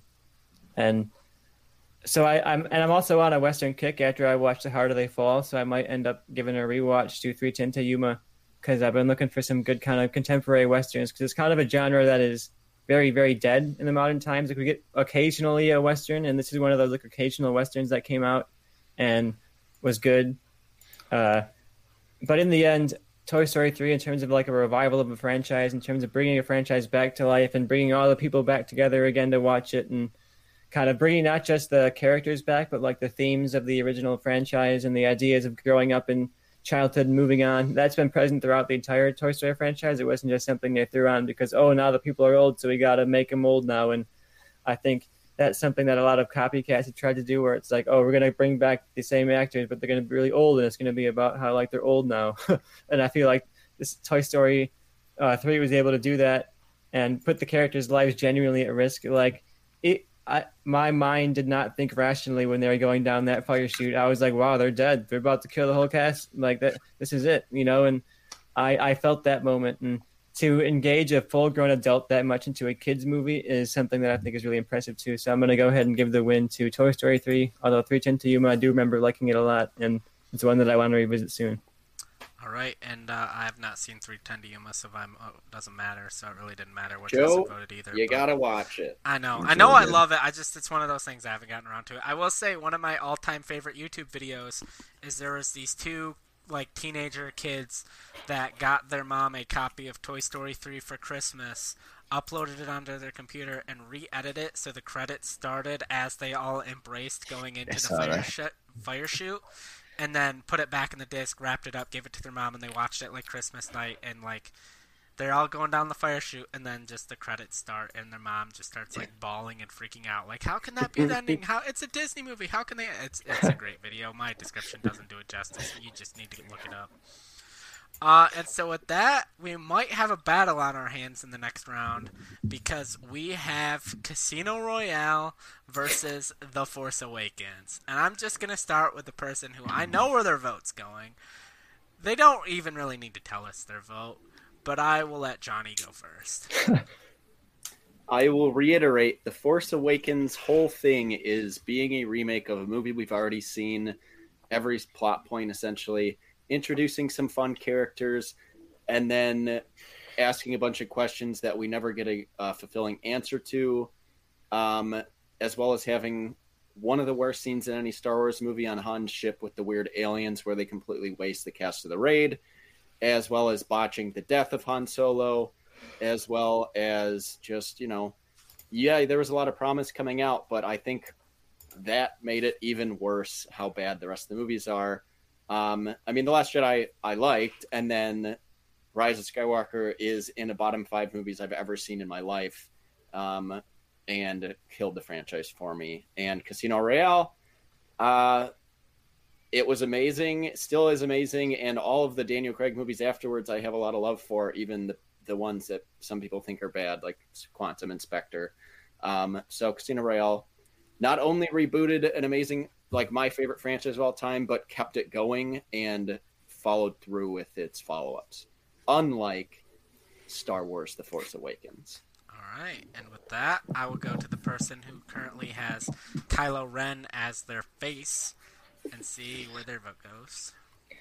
Yeah, I mean, I loved Casino Royale. It's a fun movie. It's a good action movie, but nothing nothing is a revitalization of a franchise more than The Force Awakens. The Force Awakens, it, we talked about it enough how much we walked out of it hyped and ready for the future of the franchise. But I also want to counter some of Johnny's points. He's like, oh, the Han Solo death sucked. And no, it didn't. It was a great, really powerful moment. And I know people in the theater were sobbing afterwards because it affected them so much. And it's a moment that I think resonates throughout the franchise as a Star Wars fan. And I think it's one of the most powerful moments of the sequel trilogy, and I think the Rey versus Kylo Ren battle in the forest has incredible visuals. It's a really, really satisfying uh, lightsaber fight at the end of the movie.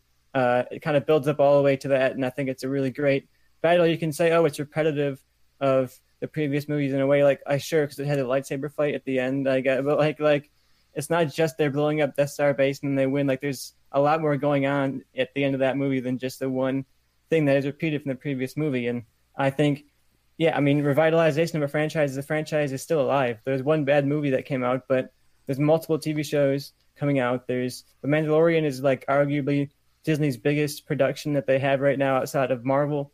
So, like, that's hugely alive, and that only happened because of this movie. And I think this movie kind of set the precedent of all of these franchises trying to come back to life, and all of them are failing because they just can't capture the lightning in a bottle of what this movie was. So I think I'm giving this a win because it is that lightning in a bottle moment. Like everyone went and saw this. Everyone was hyped afterwards. Everyone was ready to see more Star Wars. and I think that that gets the win for me for it. All right, and with that, I will go to Bobby. I think. Or, oh, yeah, this there. one in twenty.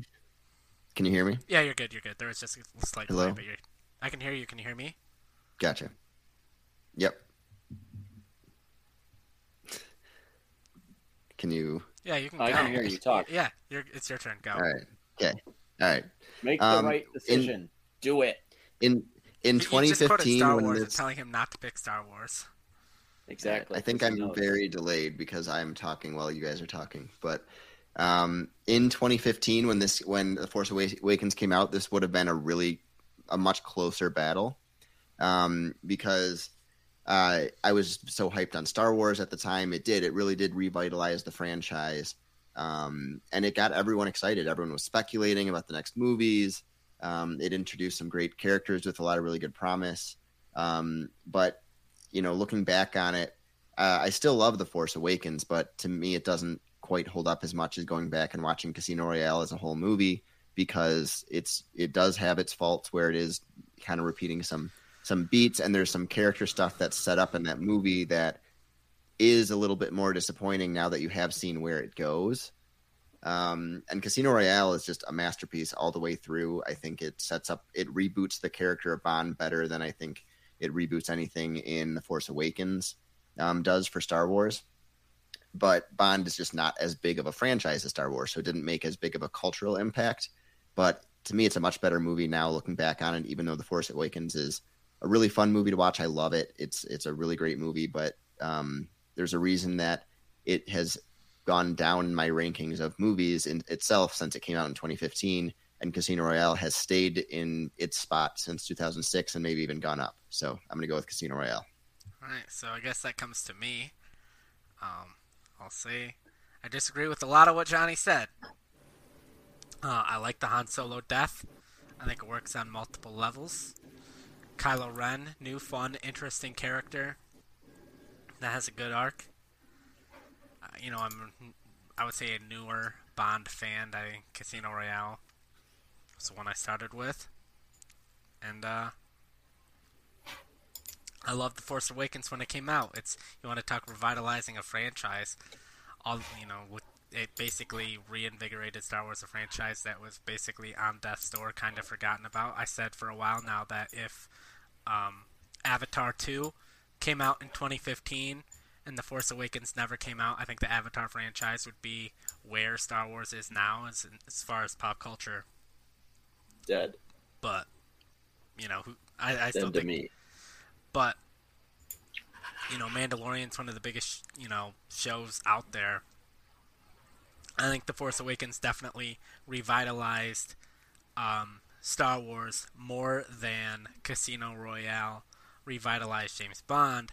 However, um, to me, this isn't a what movie revitalized their franchise more. This is a what movie is better. And one of the things I've always said is I love the world of Star Wars more than I love any individual piece.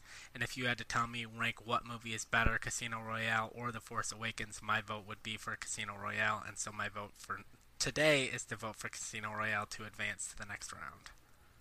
That's the correct, correct decision. Bad call. and I love The Force Awakens, way more than Johnny does. Obviously, he doesn't like looking back on it, but yeah, Casino Royale is just different. It's it's just special. And you, it led to an exciting conclusion. It did. Even We're though we had to go through a one of the bunch of bad movies movies to get to the good one at the end. We didn't though because they're all amazing. Uh, and none of them are as good as the Last Jedi was, and I hopefully we get another one someday. You know, I'd love to see what Episode Nine could be. You know, hopefully, hopefully they make one. Weird they Yeah, never if, they, did. if they just if they just remake it and pretend it never happened and continued off what the Last Jedi actually did, maybe the Force Awakens gets knocked up a couple points to me. But it'll. But also, we've seen what happens when you continue Episode 8 and just still make a equally bad script with uh, Colin Trevorrow's script, because that thing was fucking hot trash, too. So. Alright, next up, we got to see which is the third movie to advance into the final four, and that is Mad Max Fury Road versus Blade Runner 2049. And I, since we started with Johnny last time, let's start with Bobby. this one's really tight for me. Um, I think, man, it goes back and forth. If you look at my Joe, I don't know if you uh, saw my original list or remember it, but uh, these are my number three and number four. Ah. Um, so these these are very close, uh, and it, it kind of depends on the day. When I made the list, it was Mad Max three and Blade Runner four. These are two of the better, like two of the best reboots that I've you know of, of a movie or re, um, whatever you want to call them for these ones, revitalizations, and uh, I think it comes down to what I think could be a masterpiece. They're both masterpieces of the genre, but honestly, I think today, just on an entertainment level value, because I can go back and forth and tell you all the good things about both movies. I think I'm going to go with Mad Max Fury Road here, just for the pure craziness and entertainment value on something that was so kind of unexpected at the time, and what they did with the practical effects uh, with that and everything. And this one's really close for me. It's probably like 51-49 or even closer if you can get any closer than that. Uh, so it, I'm definitely an interesting one to go to first, but I think today it's Mad Max Fury Road. All right, it's an interesting choice. I will go to Tristan next. Yeah, Mad Max Fury Road is an awesome, entertaining movie. It's an absolute blast to watch, and it's like the epitome of great action movies for me. It's one that I'll always constantly, like if I'm going through the channels and it's on, I don't even care what I'm doing the rest of the day because now I'm watching Mad Max Fury Road, and it's constantly entertaining. And I'll give it that, but I think Blade Runner has the win for me here. You mentioned the practical effects of uh, Fury Road, and that's definitely a remarkable part of it. But Blade Runner also has incredible effects, and I think effects that are much more ambitious in some ways than Fury Road even was. And both of these have big, large scale ambition that are trying to revive a franchise uh, that was long dead. But I think for me, Blade Runner 2049 does a better job reviving it, not just it doesn't just come back to the world and give you an awesome action movie. It comes back to the world, gives you an awesome movie, and also revives the themes of the original movie in a way that makes you kind of think back and question it, not just in a way that's like, remember this, remember that. It's in more of a Last Jedi way where it's like trying to challenge your perception of the original movie and put it up against like the pedestal of nostalgia in some ways. And I think this is a really great movie to come out in the era of all of these empty nostalgia grabbing reboots to have this come out and be this good is really really impressive. So I'm gonna go ahead and go the window Blade Runner for me because Fury Road is a great action movie, but I think Blade Runner it, it, takes everything about the original movie and just does it in a much better way, modernizes it, and has just that little salt of nostalgia without actually having to overwhelm me with repeating beats like Force Awakens does. All right, and uh, I'll go to Johnny next one of these is my number four, and one of these is my number five on my list. So I'm right there with Bobby of these being very close. One of these is my number 24 uh, in my top 100 movies of the decade. The other is my 31st movie of the decade. Both of those, the higher one is Mad Max Fury Road. Blade Runner is incredible, and I love it. And it did something with the franchise I never really saw potential um, in me, like really loving. Um, but Mad Max Fury Road took something that a franchise that always had a lot of potential and then maximized upon that potential huh. to me. Um, and exactly maximized.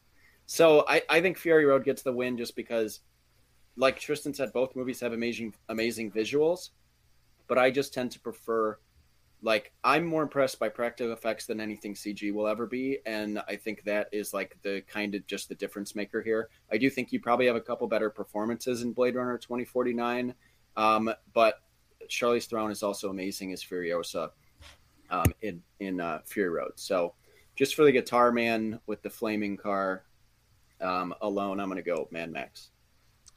Who doesn't love the Doof Warrior? Um, exactly.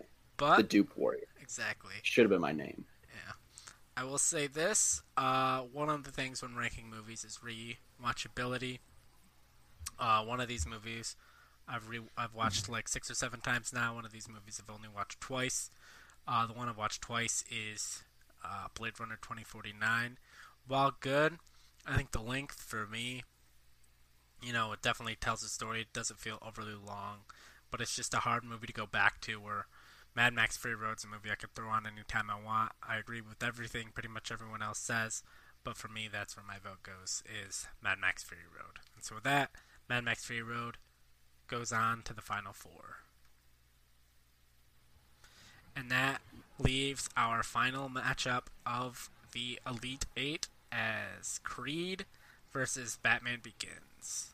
And I will wait a second while I finish typing this because my brain stopped working. We're back. Alright. Um, Creed versus Batman Begins. Uh, I feel like I know where someone's vote's gonna go, and so to save the suspense, I will start with them. Tristan, Creed, or Batman Begins. Yeah, I mean, I love Batman Begins. I tried to roast it earlier to have it uh, stand at any level of chance against Invasion of the Body Snatchers, but I think it's a great movie, and even though I do think it pales in comparison to the sequel in terms of practically everything, uh, I, I, think it really did a good job of proving that Batman could actually be an interesting character, not just Batman, like I said, but the entire genre.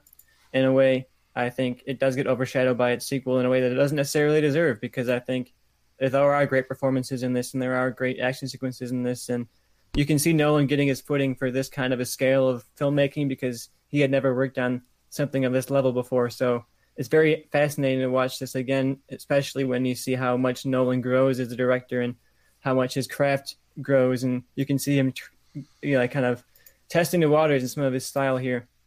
So I like going back and watching that again.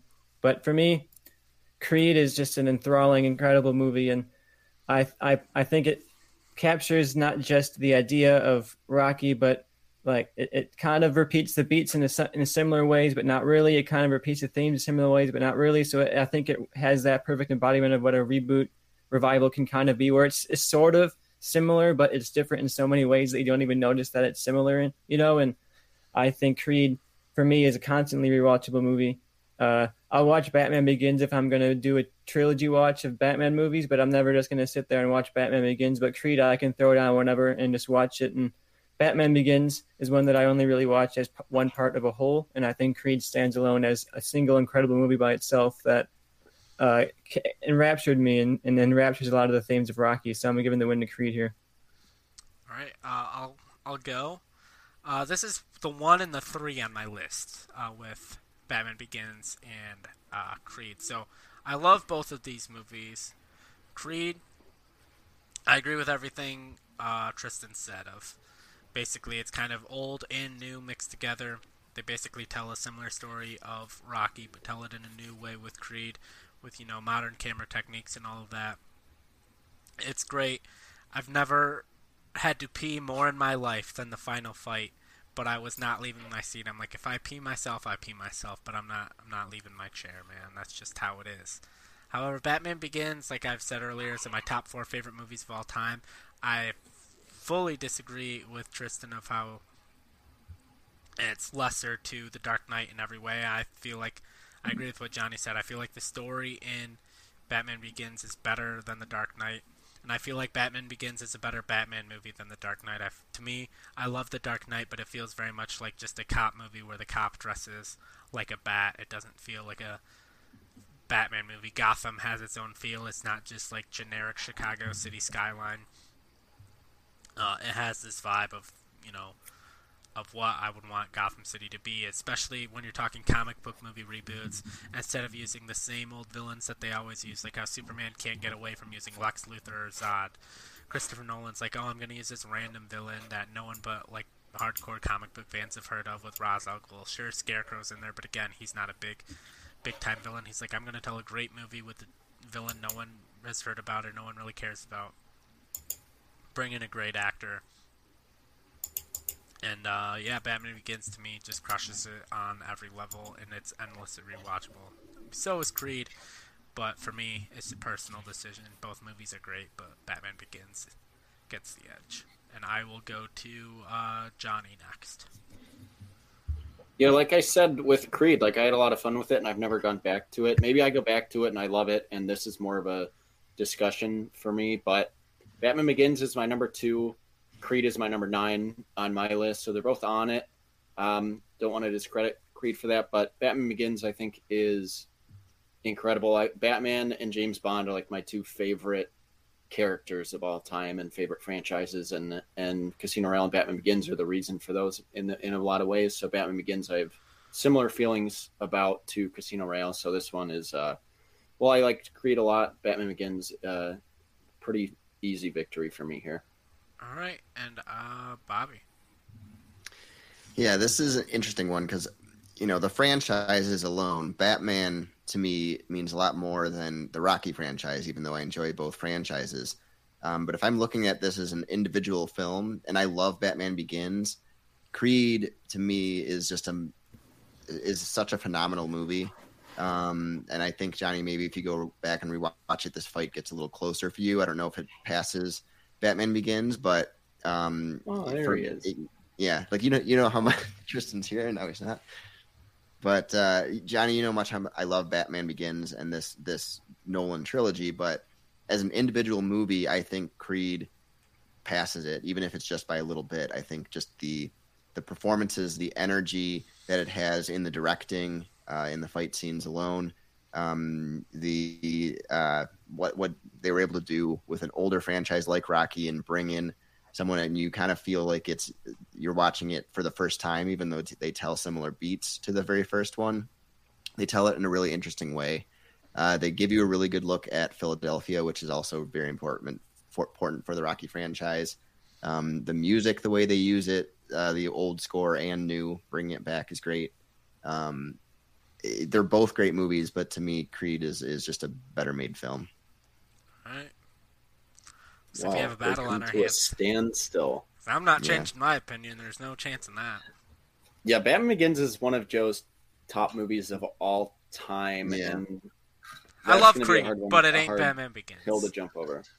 Yeah, I just think. I mean, Creed is great, but like, I don't know. At the end of the day, it's still a sports movie, and I feel like sports movies have just such a lower ceiling as films in general than a lot of other genres. And I love sports, but like Creed is great and it hypes you up and stuff, but it doesn't have anything to like really make you think. Like it has Stallone's performance and all the performances are good, but also like it has moments that fall flat for me are like the um you know, I know it's a big thing in the area, but the moment that's supposed to get you hyped up like the original Rocky running up the steps is him running down the street with all the dudes doing tricks on their motorcycles. And that scene falls so flat for me that that is what hinders like even just going back to it i'm like man I, if only they nailed the like get him hyped up for the fight scene and they really kind of failed at that for me. It's just so overlong and nothing in that is visually cool to me at least i know that scene worked for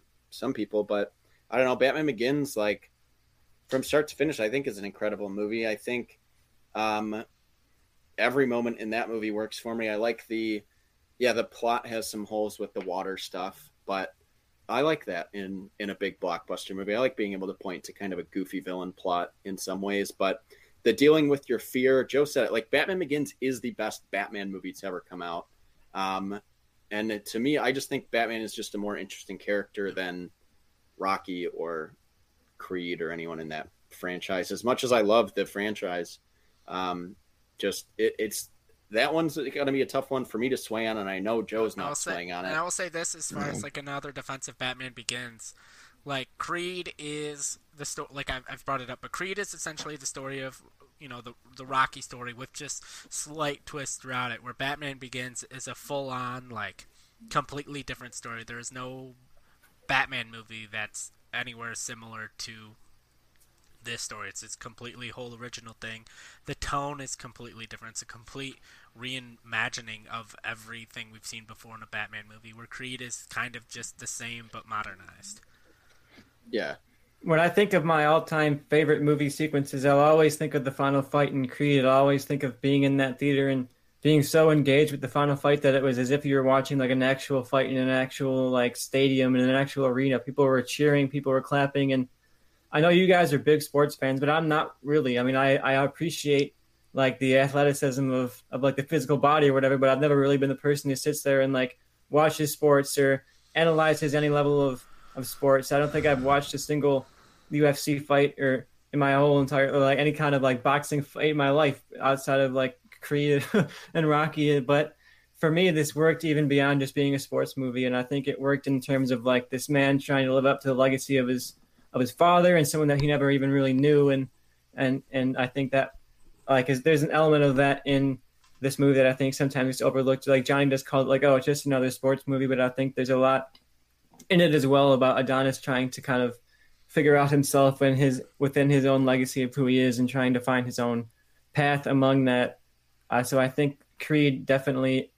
I just love that movie, and it's similar to Joe. It's like I don't know how to budge against a movie that's like one of my all-time favorite movies against a movie that I do really definitely like a lot, but like to me just is not on the level of this one.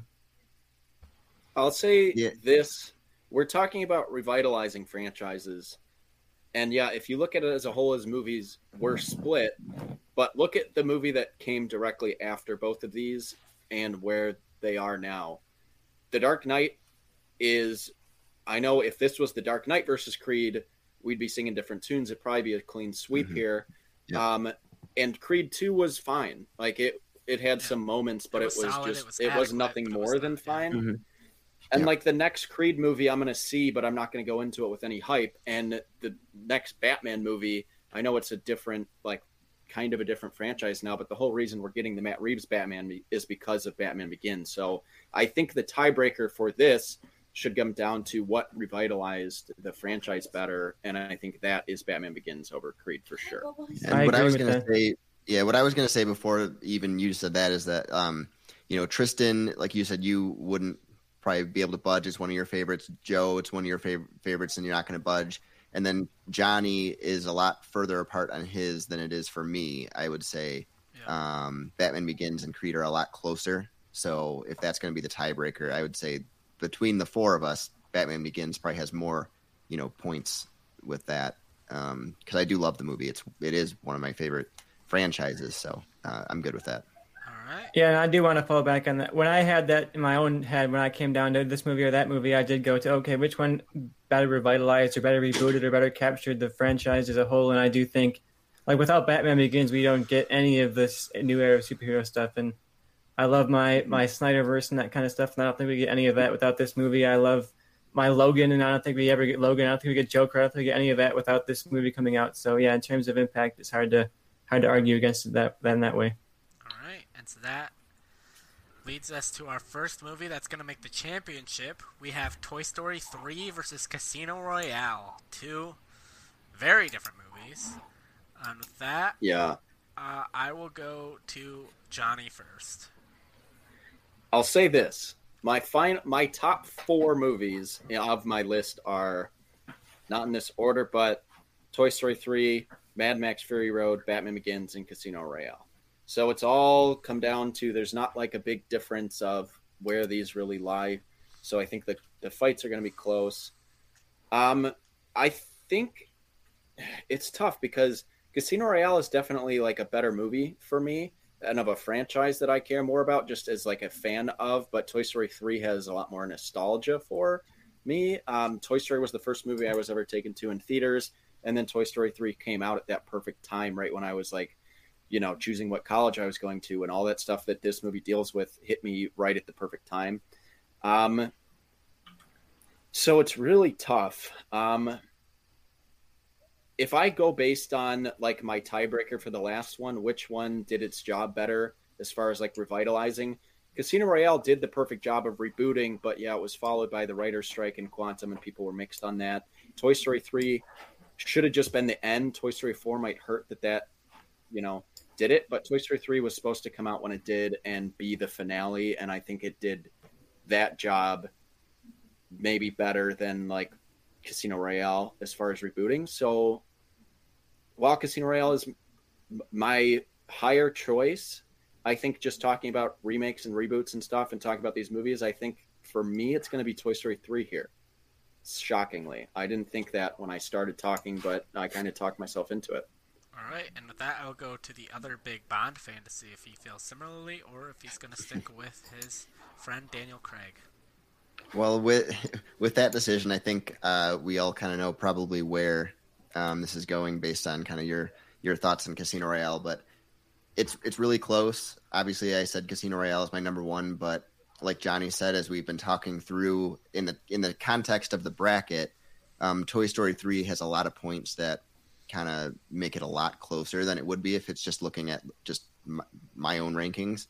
Um, I think I still have to go with Casino Royale just because of how much I love that movie and the connection I have to it.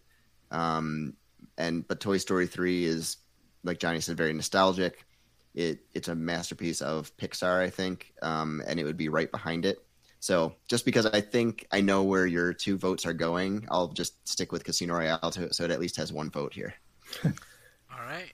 Uh, I will go. Yeah, I would have liked to have been the Why- tiebreaker on why- that one if it why- came to it, but I don't know where Joe's going with it. I have a feeling on Tristan, but I don't know about Joe. Yeah, Tristan, where, where's your vote going? I do really like Casino Royale. I don't want to say it's a terrible movie. I think it's a really strong revitalization of the franchise, and especially now that we've gotten No Time to Die, I think this movie's moved up in my mind because in the end we did get a good conclusion. Even though I do think Quantum was a bit of a mess, uh, I can overlook a couple misses if in the end it does wrap up well in a franchise. So I think for me, Casino Royale moved up the the ranking for me as this new one came out. So maybe as I get maybe if I do a rewatch through the entire Craig the entire like Craig run, I might even like Casino Royale even more than I already do. But I think Toy Story three d- accomplished so much in terms of revitalizing the franchise and and re- hitting the emotional beats. And uh, we've seen Pixar try to revise their franchises before. Like we have Cars sequels, and we have a couple other Pixar. Finding Dory was another one where Pixar tried to be like, oh, we had a really iconic movie a few years ago. Let's like bring the characters back again. And that movie just kind of flopped like a fish, you know. And I think we never really got anything uh, in terms of Pixar sequels that was even close to this. So I'm going to go ahead and give the win to Toy Story 3, although it is closer than I maybe made it out before my other arguments. But, but Casino Royale, uh, you had a good run, but you, it, Toy Story 3 just hits the emotions a lot harder. All right. Uh, when I submitted my list, uh, Casino Royale was number five and Toy Story 3 was number seven. However, I agree with Johnny as we were talking about these things and as we were, uh, uh, you know, talking about reboots and as I think even as I'm just sitting here thinking about Toy Story 3 more, just all of the emotions I felt during that movie, it came out right at the perfect time. You know, I graduated the same year as Johnny did, so it came out the summer before my senior year of high school. It was just the right mo- movie at the right time, and it's just hard to recapture that feeling. And every time I see it, I get that same feeling. So my vote would be for uh, Toy Story 3 as well. And I will say, as the host, it's difficult because I was thinking Johnny and Bobby vote for Casino Royale.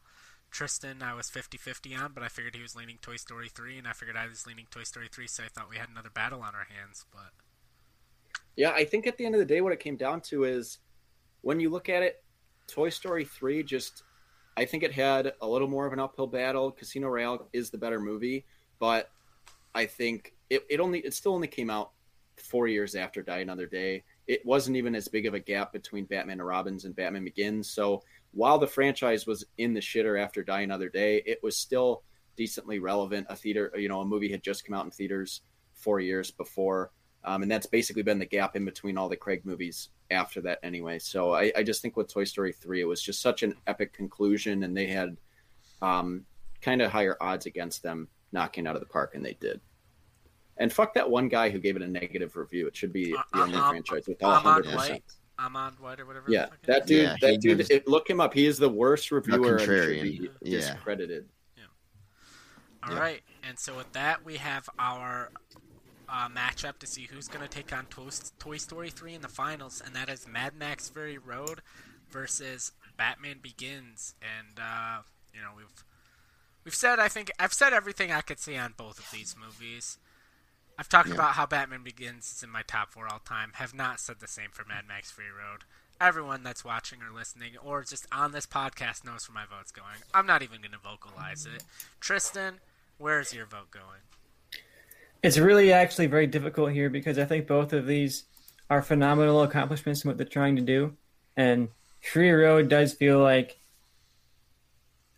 it, it kind of feels like a missed potential in a way because you can tell they were setting up a lot of characters to come back for sequels. And we might get that Furiosa movie, but it seems like it's going to be a shell of what it was like originally intended to be. And it, I, I think in a way I'm going to give a squeezing win here to Batman Begins just because it did actually revitalize Batman, and we got the Dark Knight out of this. And Dark Knight Rises sure gets like some hits against it once in a while, but I think it's still one of the better Batman movies, and we get one of my favorite movies of all time with Batman v Superman because of this, and we get a lot of really uh, ambitious attempts at making superhero movies interesting because of this. So I'm gonna, even though I've spent, spent the whole episode kind of trying to fight against Batman Begins, in the end here, I'm gonna go ahead and put it into my final two and give the win to Batman Begins for my vote.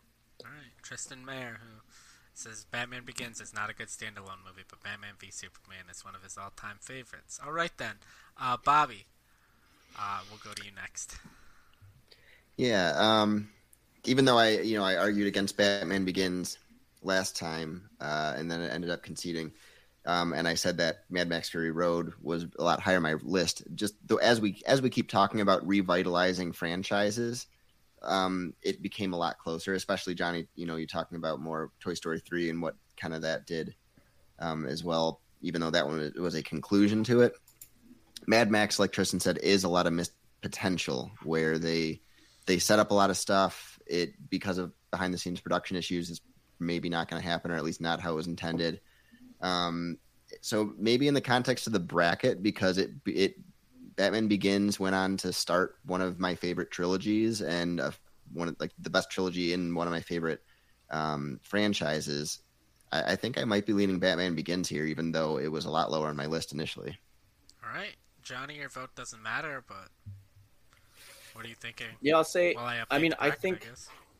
Mad Max is awesome, and I have so much fun with it. But like Tristan said, like this is about reboots, and Mad Max Fury Road was a revival of the franchise, but it didn't end up rebooting things as it should have. We should have gotten at least one, if not two, of these movies by now, and just you know, outside things and just production limits. You know, we haven't been able to see what what came next. Batman Begins, we kind of got that full story, and we're still highly anticipating new Batman films. So as far as like putting a franchise back on the map, Batman Begins did it better than anything. All right, and uh, so with that, we have our championship matchup: Toy Story 3 versus Batman Begins. Uh, I'm gonna give you guys a little bit of stats based on how we seeded these uh, in our last in our horror movie matchup, based on uh, you know the rankings of how we rank them. Uh, this is uh, let me pull this up real quick. This is our four seed versus our six seed. Batman Begins was our four, and uh, Toy Story 3 was our six. So I kind of like this format. I think. I mean, part of it I think is us as we're going through recontextualizing what constitutes a, a you know, a, a winner. But I think this format allows for more upsets rather than going by our own seeding. Um, so I will go to Tristan because I have no idea how you're gonna vote. Unfortunately, neither do I, so I might have to talk my way through I've this to do that a argument in my head. today. So I've had to do I had no too, idea yeah. I was going to go with Casino Royale over The Force Awakens until about three seconds into talking. So Yeah, same with Toy Story 3 for me. I think that like the funny thing is I used that argument to win over Batman Begins over Creed and that's what kind of made me choose Toy Story 3 over Casino Royale. Um so I don't know. all right, This is difficult because you do want to look at the title and say remake, reboot, revival. Obviously, if you look at it that way, Batman Begins revived the franchise way better than Toy Story did. Like we got one Toy Story sequel in it, a- after this one, and it was all right. But at the same time, Toy Story 3's goal wasn't to like revive the franchise, bring it back to life necessarily. It was to give it a proper conclusion, and I think that's something that is valuable in in this in the Hollywood world today where things seem to want to go on forever and ever and ever and to have a movie come out that ends the arcs gives you that emotional finality of saying goodbye to these characters uh, is really a great important thing uh, to have. And then they of course came and they made another one you know and I think if, if there was no Toy Story 4 I would be way more split on this but it's hard to call Toy Story 3 the finale of the franchise when there's a Toy Story 4 after it uh, so, and then when I comparatively look at Batman Begins, you can say there's ups and downs to the. Of course, there are ups and downs to the Batman franchise after this, and uh, people didn't like the Zack Snyder take, and then that kind of is in, in limbo now, and now we have this new take coming up once again, and I think it show Batman's one of those fascinating characters that I think can be given to all kinds of different directors and been done in all kinds of different ways. So I I think that it also gives the win here to Batman Begins. I think it just kind of embodies the potential of a reboot and you can take the idea of a character and take all these scattered things from his comic book origins. Okay, the League of Shadows are this, and we have this from that, and we have this from that, and we're gonna put it all on the tone of like Batman Year One, and we're gonna make it out into this indie art house director is gonna make it, and like that sounds like a crazy combination of things that would never have happened in 2021 era Hollywood, but it happened in this era, and I think it. Uh, I'll always look back on it as a really great moment, and one of the final times that a comic book movie was very much like, okay, give it to the director, let them do whatever they want type of movie. So I I like this as a revival of the comic book genre, but also as like this big turning point where it became a huge, huge corporate thing. Yeah, I will say, uh, I was shocking myself even as Tristan started talking. I'm like, where is my vote going to go? Am I going to go for the movie that I've loved for the longest time?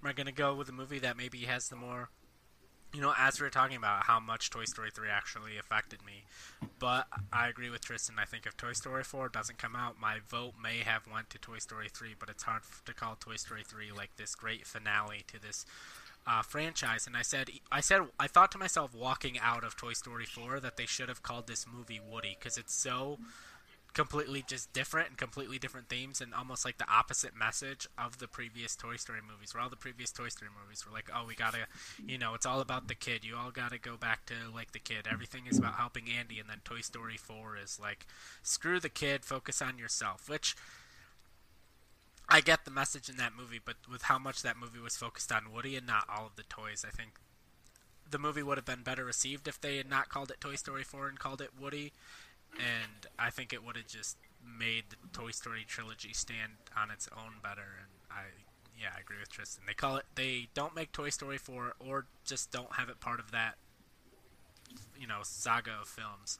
I think I may go Toy Story 3, but I can't really call it this great end of a franchise when it isn't. So my vote goes to the great beginning of another franchise in Batman Begins. And with that, uh, I will go to Johnny, who either makes this interesting, who has who voted for Toy Story 3 over one of his favorite movies of all time, or declares Batman Begins the winner. It's it is tough, like you guys said, but Ayako. Basically, in my head was everything that Joe um, and Tristan both mentioned, but Joe specifically saying like, if Toy Story 4 didn't come out, this would be Toy Story 3 probably. But if I'm looking at my tiebreaker, because these are just two of my favorite films that have ever been made. Um, my tiebreaker is like, what did its job better as like what we are ranking? Batman Begins rebooted Batman and put him back on the map. Toy Story 3 set out to be the conclusion, was the perfect conclusion, and then they just made Toy Story 4 and kind of hindered that.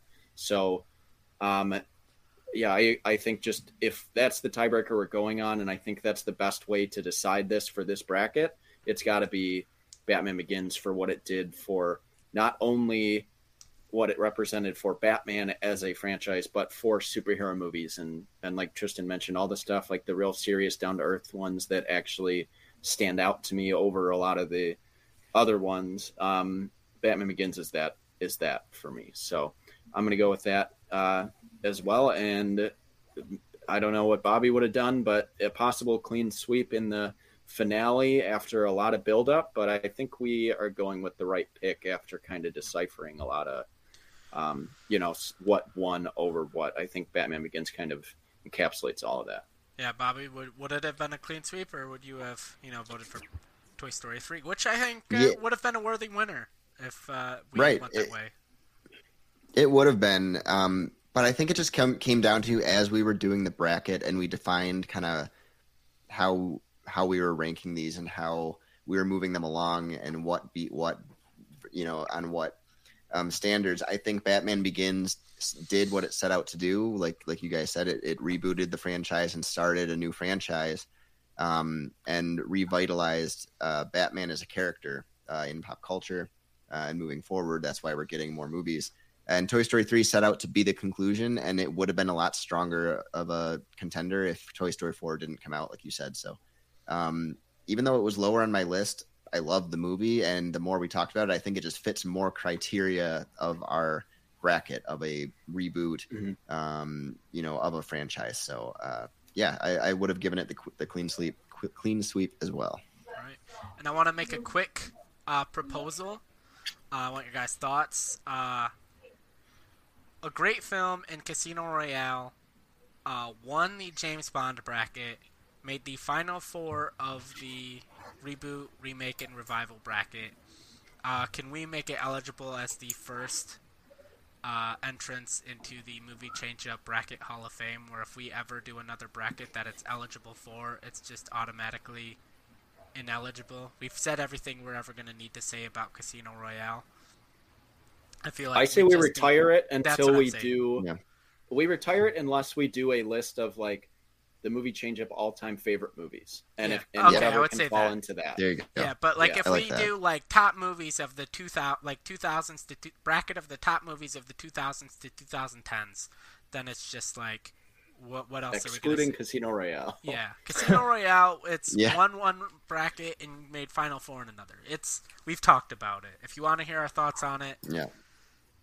there you go. Listen. and the funny there. thing is, if if I was closer on Creed than Batman Begins, and I had voted for that, and we hadn't even really discussed the what did the job better, it the Casino Royale might have been in the fi- finals against either Creed or Mad Max Fury Road because that probably would have got my vote if we hadn't really just had that discussion. So I think Batman Begins going through and that being the tiebreaker is what ended up winning it. But if it came down to Batman Begins versus Casino Royale Yeah. or Creed versus Casino Royale, we might be looking at a different champion, and then it would have possibly won two brackets. So Yeah. it kind of lost on a buzzer beater at the end there in the final four. Yeah. All right. Mhm. Anyone else have any final thoughts about this bracket? Any uh any It was an interesting conversation, especially as we got into the debate of like what is a reboot and what isn't. And uh, I, I'm especially surprised because like when I looked at my list just now, I'm like, oh, like I'm not a lot of mine made it far, but that was mostly because like as we got more into the discussion of what of like which did the job better, a lot of these that I hadn't necessarily thought of went on big runs. You know, I didn't necessarily consider Toy Story three when I was thinking of reboots, revivals, and then I, as we were talking about it, it really kind of started to click for me and as we started talking about Batman Begins, it really started to click on just how much that really did do to revive the entire franchise and genre. So, a great conversation, and uh, yeah, I got to watch Ocean's Eleven for the first time because of this, and I was really impressed by that one. So, uh, a fun win there. I will say my number I one watched won, Dredd. so I'm happy with that. Two great films, you know. Mhm. Yeah. All right, Bobby. Any, Yeah, my final four all made it, so I, that's, that works for me. Yeah. Bobby. Any Yeah. final No, I- Yeah, I mean, it- it's it's always fun to do these because you you rank them on your own, uh, and like looking at my list, you know, a lot of mine made it pretty far, um, and at least our final four, everything was at least on there. But uh, I wouldn't have expected to to you know put Batman Begins uh, even into the final four based on my list. But uh, it's always fun to come up with the criteria as we go, basically, and Yeah. um, kind of talk through it. So uh, yeah, it's always a lot of fun. I like these brackets. All right. Uh, check out this weekend. Tristan and I will be doing another episode of our Disney Plus weekly review. Seems because of Disney Plus Day uh, last week that it's going to be a slow day. I think we're going to be reviewing Doogie Kamealoha MD. And then uh, because it's Thanksgiving next weekend and Hawkeye is premiering, we are both going to be pitching uh, MCU Thanksgiving movies. So that will be uh, fun, something for us to do. And otherwise, our episode's going to be about 10 minutes long. And oh, we will also be giving uh, Thanksgiving uh, episode recommendations because there are no Thanksgiving movies uh, at all. That's partially why we're pitching MCU Thanksgiving movies. I already have what I'm going to do locked down, no idea what Tristan's doing. And if you're watching the live stream, I believe Tristan, Bobby, and I are going to be doing a Spider-Man No Way Home trailer reaction, which that trailer dropped about an hour and a half ago.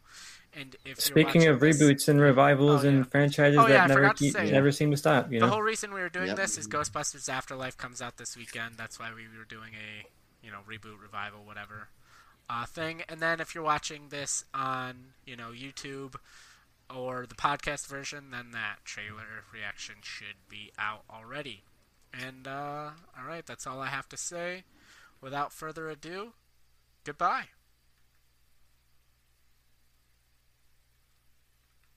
Hey, thank you for watching the Movie Change Up podcast. We'd really appreciate if you liked, commented, subscribed, and shared us with anyone you think might be into what we're doing over here. Thank you. Have a nice day.